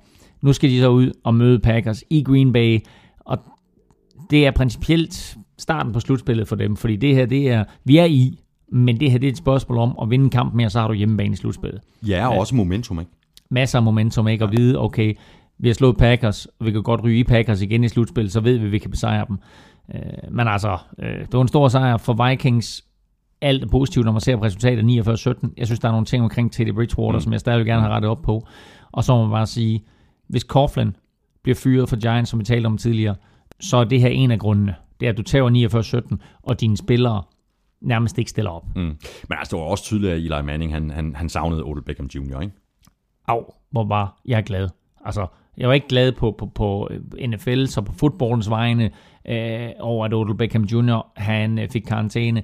Men jeg var glad som Vikings-fan over, at han ikke skulle spille med mm. i den kamp der. Han completed sit øh, første kast øh, fem minutter inde i andet kvartal, Eli Manning. Ja, der havde han vel smidt en interception eller to allerede. Ja, han kastede tre interceptions, mm. to, to af dem i, i første halvleg. Den ene der blev, blev returneret for touchdown. Ikke nogen øh, specielt god indsats. Så han savnede helt åbenlyst øh, Odell Beckham Jr. Giants, de er 6 9, og de spiller hjemme mod Eagles. Vikings, Vikings er 10 5, og de spiller så det her brav en kamp ud mod Packers. Så mangler vi bare uh, Monday Night-kampen mellem øh, Broncos og Bengals. Den blev uh, nøjagtigt lige så tæt og spændende, som vi havde håbet på, og blev først afgjort i overtime med uh, 20-17 til Broncos. Og det er faktisk lidt synd for AJ McCarron, uh, at det er ham, der står lidt tilbage som en syndebuk, efter at han ikke fik fat på det her snap, og så kunne DeMarcus Wares ellers kaste sig ned over, over bolden. Ikke? Og det er det sidste play, du taler om, i ja, overtime. Ja. Broncos havde scoret field goal. Bengals får bolden, og øh, har selv mulighed for at sparke et field goal, eller eventuelt score touchdown. Øh, og det interessante, det er jo, at på playet lige inden, der øh, kaster AJ McCarron øh, bolden, og den bliver faktisk set igennem for, om det er, øh, om, om hans arm går fremad, eller den ikke går fremad. Den er dømt som en incomplete pass, og det er den eneste grund til, at det ikke er en fumble, fordi havde den været dømt som en fumble, så har den fået lov til at stå som en fumble. Øh, nu bliver den dømt som incomplete pass, og så får den lov til at stå som incomplete pass. Så tæt var det på, om hans mm. arm kom frem eller ej. Mm. På playet lige umiddelbart bagefter. Der kommer snappet fra centeren. AJ McCarron er lidt uopmærksom, får ikke fat i bolden, og så kommer det Marcus Ware og får, får fat i den fumble, og så vinder Broncos kampen. Men her, altså nu har vi talt om kicker, talt om Dan Bailey er Cowboys bedste spiller, vi har talt om andre situationer. Bengals var foran 14-0 og står med et ganske kort field goal i slutningen af anden kvartal og kan bringe sig foran 17-0. Det brænder de. Og i stedet for får Broncos bolden og når faktisk at køre ned og sparke et field goal. Så stillingen ved pausen var 14-3 i stedet for 17-0 eller eventuelt 17-3. Mm. Og ikke, at det betyder så frygtelig, frygtelig meget, men det er altså bare 6 point i forskel. Fra om Bengals havde scoret det field goal og sat yderligere point og momentum på tavlen, eller om Broncos øh, når at få bolden tilbage, og vel at mærke derfra jo selvfølgelig, hvor, der blev spark, hvor, hvor det her field goal blev brændt, så de havde kort tid, eller kort, en kort bane at lege med. Mm. Øhm, og det er bare sådan nogle små ting, der er med til at afgøre en kamp. Så ja, AJ McCarron står som skurken og manden, der får det officielle nederlag, men altså den hænger lige så meget ja. på, på Bengals kicker. Og så spillede uh, Brock Osweiler, han spillede rent faktisk en god anden halvleg. Uh, og hvis man For en gang skyld. Ja, præcis, fordi det har været det omvendte. Mm. Uh, fordi første halvleg var jo ikke uh, så god for, for hverken Brock Osweiler Nej. eller for, for, for, for Broncos. Men nu får de altså vendt rundt. Og jeg har faktisk læst, at uh, Ian Rappaport, der er NFL Media Insider, han siger, at, uh, eller han sagde, inden den her kamp, at der ikke er nogen chance for, at Peyton Manning han kommer tilbage som starter, hvis Osweiler spillede godt mod Bengals, og at Broncos vandt. Præcis. Så øh, hvis uh, Rappaport har ret, så bliver Osweiler inde nu. Det tror jeg også, han gør. Ja. Nu, der kan ikke være nogen tvivl, og, og jeg synes, øh, nu, han, han får den her sejr, som er super vigtig. Han fører sit hold tilbage i anden halvleg. Derudover har han altså et, et touch på nogle af sine lange kast, mm. og øh, i det hele taget en eller anden form for bedre feel, ser det ud som om, end Peyton Manning havde, mens han spillede. Så Brock Osweiler er den rigtige og den eneste quarterback, for, for Broncos lige nu. Og Broncos, de er 11 og 4, de tager imod uh, Chargers. Bengals, de er også 11 og 4, og de spiller hjemme mod Ravens. Og så er det blevet øh, tid til at tage et øh, kig på dit øh, momentometer, Claus, eller i hvert fald din, din top 5. Jamen, der skete jo ting og sager i den her uge, fordi fire af de fem øverste klubber på mit momentometer fra sidste uge tabte rent faktisk. Den ene af dem, det var Carolina Panthers, og dermed så er de for første gang i lang, lang, lang, lang tid ikke nummer et. De rykker en plads ned til anden pladsen, og dermed er Arizona Cardinals for første gang i år øverst, 13-2 og nummer 1 på mit momentometer. Jeg ved ikke helt, hvad der er størst for dem. Men man kan i hvert fald sige, at dit momentometer er vel rimelig klart og tydeligt i forhold, også i forhold til det, som vi har set øh, udspille sig på, øh, på, øh, på banen i, i NFL. Altså Cardinals ja, ja. er vel det stærkeste hold. Jo, jo men det er jo det er også det, det, det, det går efter det. Og, og som jeg skriver omkring mit momentometer, det er jo ikke nødvendigvis en power ranking, som man ser andre, mange andre steder. Det er et spørgsmål om, hvor meget momentum har du lige nu. Og derfor så kan man også sige, at øh, de sidste to uger, der har det i sidste uge, der var der 18 hold tilbage, og det var de 18 øverste, øh, det var dem, der, der stadigvæk havde chance for at komme i slutspillet. Og i den her uge, ikke, jamen, altså, der er de 14 øverste, det er dem, der stadigvæk har chance for at komme i slutspillet. Så hvor man kan sige, at der er nogle af de hold, som ligger uden for, for top 14, øh, som måske er stærkere end nogle af dem, der ligger i top 14. Derfor så er det ikke rigtig power ranking, men et momentometer. Hvem har momentum lige nu? Og derfor så er Cardinals etter, Panthers bevarer sin anden plads, eller bevarer sin top 5 placering og ryger ned på anden pladsen. Broncos rykker altså helt op med øh, sin sejr. Seks pladser op i hierarkiet, op på tredje pladsen. New England Patriots bevarer sin fjerde plads. Og så kommer Kansas City Chiefs med den 9. sejr i træk Hmm. op på, fem, på femtepladsen. Og igen, Kansas City Chiefs er ikke nødvendigvis det femte bedste hold i NFL lige nu. Det her det er momentum, det drejer sig om. Og sådan så de fem øverste ud. Og så kan jeg fortælle, at der er en ny på 29. pladsen, 30. pladsen, 31. pladsen og på sidste pladsen. Godt, og hvis du også er nysgerrig, jamen så skal du så gå ind på øh, gulklud.dk, fordi der finder du hele Elmings momentometer. Og lige om et øh, ganske kort øjeblik, der tager vi et øh, kig på kampene i øh, uge 17, aller sidste spilrunde i regular season, men først der skal vi lige have brændt nogle penge af på, på oddset på danske spil. Andre vil jo sige, nu skal vi, nu skal vi sørge for at få vundet nogle penge, mm. øh, Claus, men min udfordring, det er, at jeg jo spiller det, som du siger, at jeg skal spille. Mm. Din tip i sidste uge, det var 1,50 på Raiders over Chargers. Det var så tæt på, men det er jo fordi, det, Den tæller. det er i overtime. Den, den tæller. Jeg kan bare konstatere, at min øh, oddset danske spilkonto, den siger, at den ikke talte. Mm. Skal jeg sende en klage? Ja, Men du skal huske, at man jo godt kan spille med overtime. ja. Men sagde det tæller? Nej. Nej. Okay, godt. Videre. Så var der øh, straks lidt mere guf i, øh, det var faktisk den med det højeste odds, 52 på Redskins over Eagles. Hey, hey, hey. Og så 240 på Jets over Patriots. Øh, ja, det var jeg så tæt på, ikke? Men det var også, Var det også i det overtime? var også overtime. Så jeg ramte 3 ud af 3. Jamen, Det gjorde du jo ikke. Du ramte kun 1 ud af 3. Hader overtime. Jamen altså, øh, det er tæt på, at det havde været rigtig sjovt, Claus, hvis du har spillet med, med overtime. Øh, status er, at jeg indtil videre har spillet for 530 kroner må det blive, og jeg har vundet 506 kroner og 30 øre. Skal vi prøve igen? Det er sjovt. Hvor, hvor, det meget, er hvor, sjovt. hvor, hvor er vi nede nu? Jamen, øh, 506, det må blive 24, 23 kroner og 70 øre. Sådan. Vi, vi, når mindst på par inden vi er færdige i den her sæson. Ja, ja, ja, ja. Det er jeg slet ikke i tvivl om. Nej. Nu kommer vi til spil uge 17.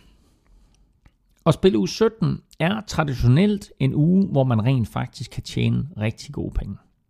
Fordi der tit er hold som sparespillere, mm. hold som ikke har øh, behov for en sejr. Men lige nøjagtigt i den her uge, der er der rigtig mange kampe, hvor der er noget på spil. Det kan være stort som småt, men der er noget på spil. Og det betyder faktisk, at de der top odds ikke rigtig er til stede. Der er nogle gode odds her, men, men de helt store odds er ikke til stede. Der er en jul for en 4-5 år tilbage. Der kiggede jeg på, du ved, hvem havde noget at spille for, hvem han ikke noget at spille for. Så fandt jeg tre, eller fire kampe var det faktisk, der alle sammen gav over tre odds. Kombinerede dem, det gav 81, 82 stykker eller noget i den retning. Havde lige en hund på det, ikke? Og så sad jeg lige og kiggede på det der. Nå, det var da 8.200 eller hvor meget det nu var. Gik nemt. Jeg lyder det som en af de der spil nu reklamer. så sidder jeg sammen med min mor. det er bare så ikke? hyggeligt. Så ruller vi der, ikke? Og du ved, jeg har en kæreste i Thailand. Så bliver så har jeg råd til at tage til Thailand. Det var bare helt vildt, ikke? Og så, så, Det er bare så hyggeligt, ja. Det er sådan, en dag, der kommer den. sådan, Nå, tænker, men sådan, jeg tænker, har- sådan tænker jeg også med de her spil. jeg har, ja, præcis. Dag, Jeg har, udvalgt, jeg har udvalgt tre kanonodds til dig. Gik den hjem, den der? Den gik Den der der crazy. Jamen, det var det, jeg fortæller. Det er 8.200, tror jeg, det var for en Så hund. tror jeg da fanden, at du har råd til at købe julegave til mig. Skal vi, Ja. ikke, vi, vi har slet ikke fået smagt på Ej, de men der det kommer tilbage til- det kommer tilbage til senere. Okay, Nu får du lige de her tre spil. yes. Øh, jeg valgte tre udsejre. Det begynder, Øh, det begynder godt. Den første, den øh, tror jeg, du er med på, men jeg er lidt overrasket over, at oddset er så højt. Og det er, at St. Louis Rams ude over San Francisco 49ers Ja. ja. giver 1,62 igen. Det er godt odds. Det er godt odds. Det er vi fuldstændig enige om. Ja, så øh, Den vil den, jeg gerne spille. den skal man bare smide nogle mønt på. 1,62 bum. Så har jeg Minnesota Vikings. Og egentlig så, egentlig så tænker jeg, okay, det, det er Green Bay, og det kan være koldt. Nu spiller de selv uden for Minnesota, så det der med koldt, det er lidt lige meget, men det er Green Bay, og ved sgu ikke helt, og Packers på hjemmebane, og sådan lidt, ikke, du ved. Så tænkte jeg, ej, det, det skal være Packers. Men Vikings giver altså 2,5 igen. Jeg har Vikings i picks. Ja. Så 2,5 igen på Vikings Den er også frisk på. synes jeg er et godt odds. Mhm. Mm-hmm. Og så den helt store, som, øh, som er lidt sjov, og det er, at Chiefs er i slutspillet. og har sådan set kun lidt seedning og noget lidt af hvert at spille for. De spiller mod Raiders. Det var præcis den kamp, jeg så i Oakland for nogle uger tilbage. Og i den kamp, der skulle Oakland så meget have vundet. Oakland giver 3-25 igen. Så jeg siger, spil Oakland Raiders imod Chiefs. Der har du det. De tre odds til sammen. Og det giver så noget med en, en 13-14 stykker, hvis du samler de tre. Men det gør jeg ikke. Jeg spiller dem enkeltvis, Claus. Det er, det er simpelthen... Øh, det, det er sådan, jeg har gjort hele året. Ja, godt så. Fint. Det kan, vi, det kan vi gøre, hvis vi, hvis vi virkelig hænger med røven i vandskorben til allersidst. Så spiller så vi. laver, så laver vi en Ja, kombination ja. for at se, om vi kan få, få hentet det hjem. Ja, på Super Bowl. ja, præcis. Det her, det var altså Claus' bud på, hvilke kampe det måske, måske ikke er værd at smide lidt. Man kan også bare øh, bette mod, øh, modsat, så det kunne faktisk være meget interessant at, at lave et regnestykke på det, og så simpelthen tage alle de der bets i løbet af sæsonen, og så se, hvis man nu har spillet modsat, hvordan det så var gået. Men det er bare med at komme ind og øh, bette ind på oddset på Danske Spil. Og nu skal vi så til kamp for øh, sidste spilrunde. Først der skal vi lige omkring uge øh, 16. Du ramte 9, Claus. Flot igen, synes jeg. Rigtig flot. Det lyder... Jeg kan allerede håbe, at du ramte flere. Jeg ramte 10. Gjorde du det? Yep. Det betyder, at jeg nu er foran med øh, 946-137. Vi stod øh, fuldstændig øh, lige øh, ind til den Altså, altså, 900 sidste, sidste kamp, Ja, hvor jeg havde taget Broncos, og du havde Bengals. okay. Nå. Jeps, jamen, øh, ej, det bliver svært at hente nu, Claus. Ja, det gør det faktisk. Ja, vi må få lavet et eller Ja. andet med, at, de, at hvis du gætter rigtigt, så gælder det to eller et eller andet. Ja, det får at få lidt Super, spænding ind i Super det. Gange 10. Godt, lad os så få- se frem mod øh, spil uge 17, Ja. ja. øh, der begynder i morgen aften med kampen øh, mellem Bills og øh, Jets. Jeg tror, alle, alle kampe bliver spillet søndag, ikke? Der er ikke, der er ikke nogen torsdagskamp. Er der ikke nogen torsdagskamp? Nej, så øh, alle kampene bliver spillet søndag. Jeg hørte godt, du sagde det Ej, tidligere. ja, men det er der også noget sludder. Ja. Ja, ja, men selvfølgelig, selvfølgelig, Ja, ja. selvfølgelig, selvfølgelig. Godt, ja. Bills Jets. Søndag. Ja. Øh, Jets. Tror du på Rex Ryan? Nej, jeg gør ikke, men jeg synes bare, det er så vild en historie. Godt, jeg siger Bills. Godt. Øh, så er du en yderligere Mm. bagefter. Godt. Mm. Dolphins Patriots. Patriots. Patriots. Falcons Saints. Saints. Falcons. Bears Lions. Lions. Ja, jeg siger også Lions. Uh, Giants Eagles. Giants.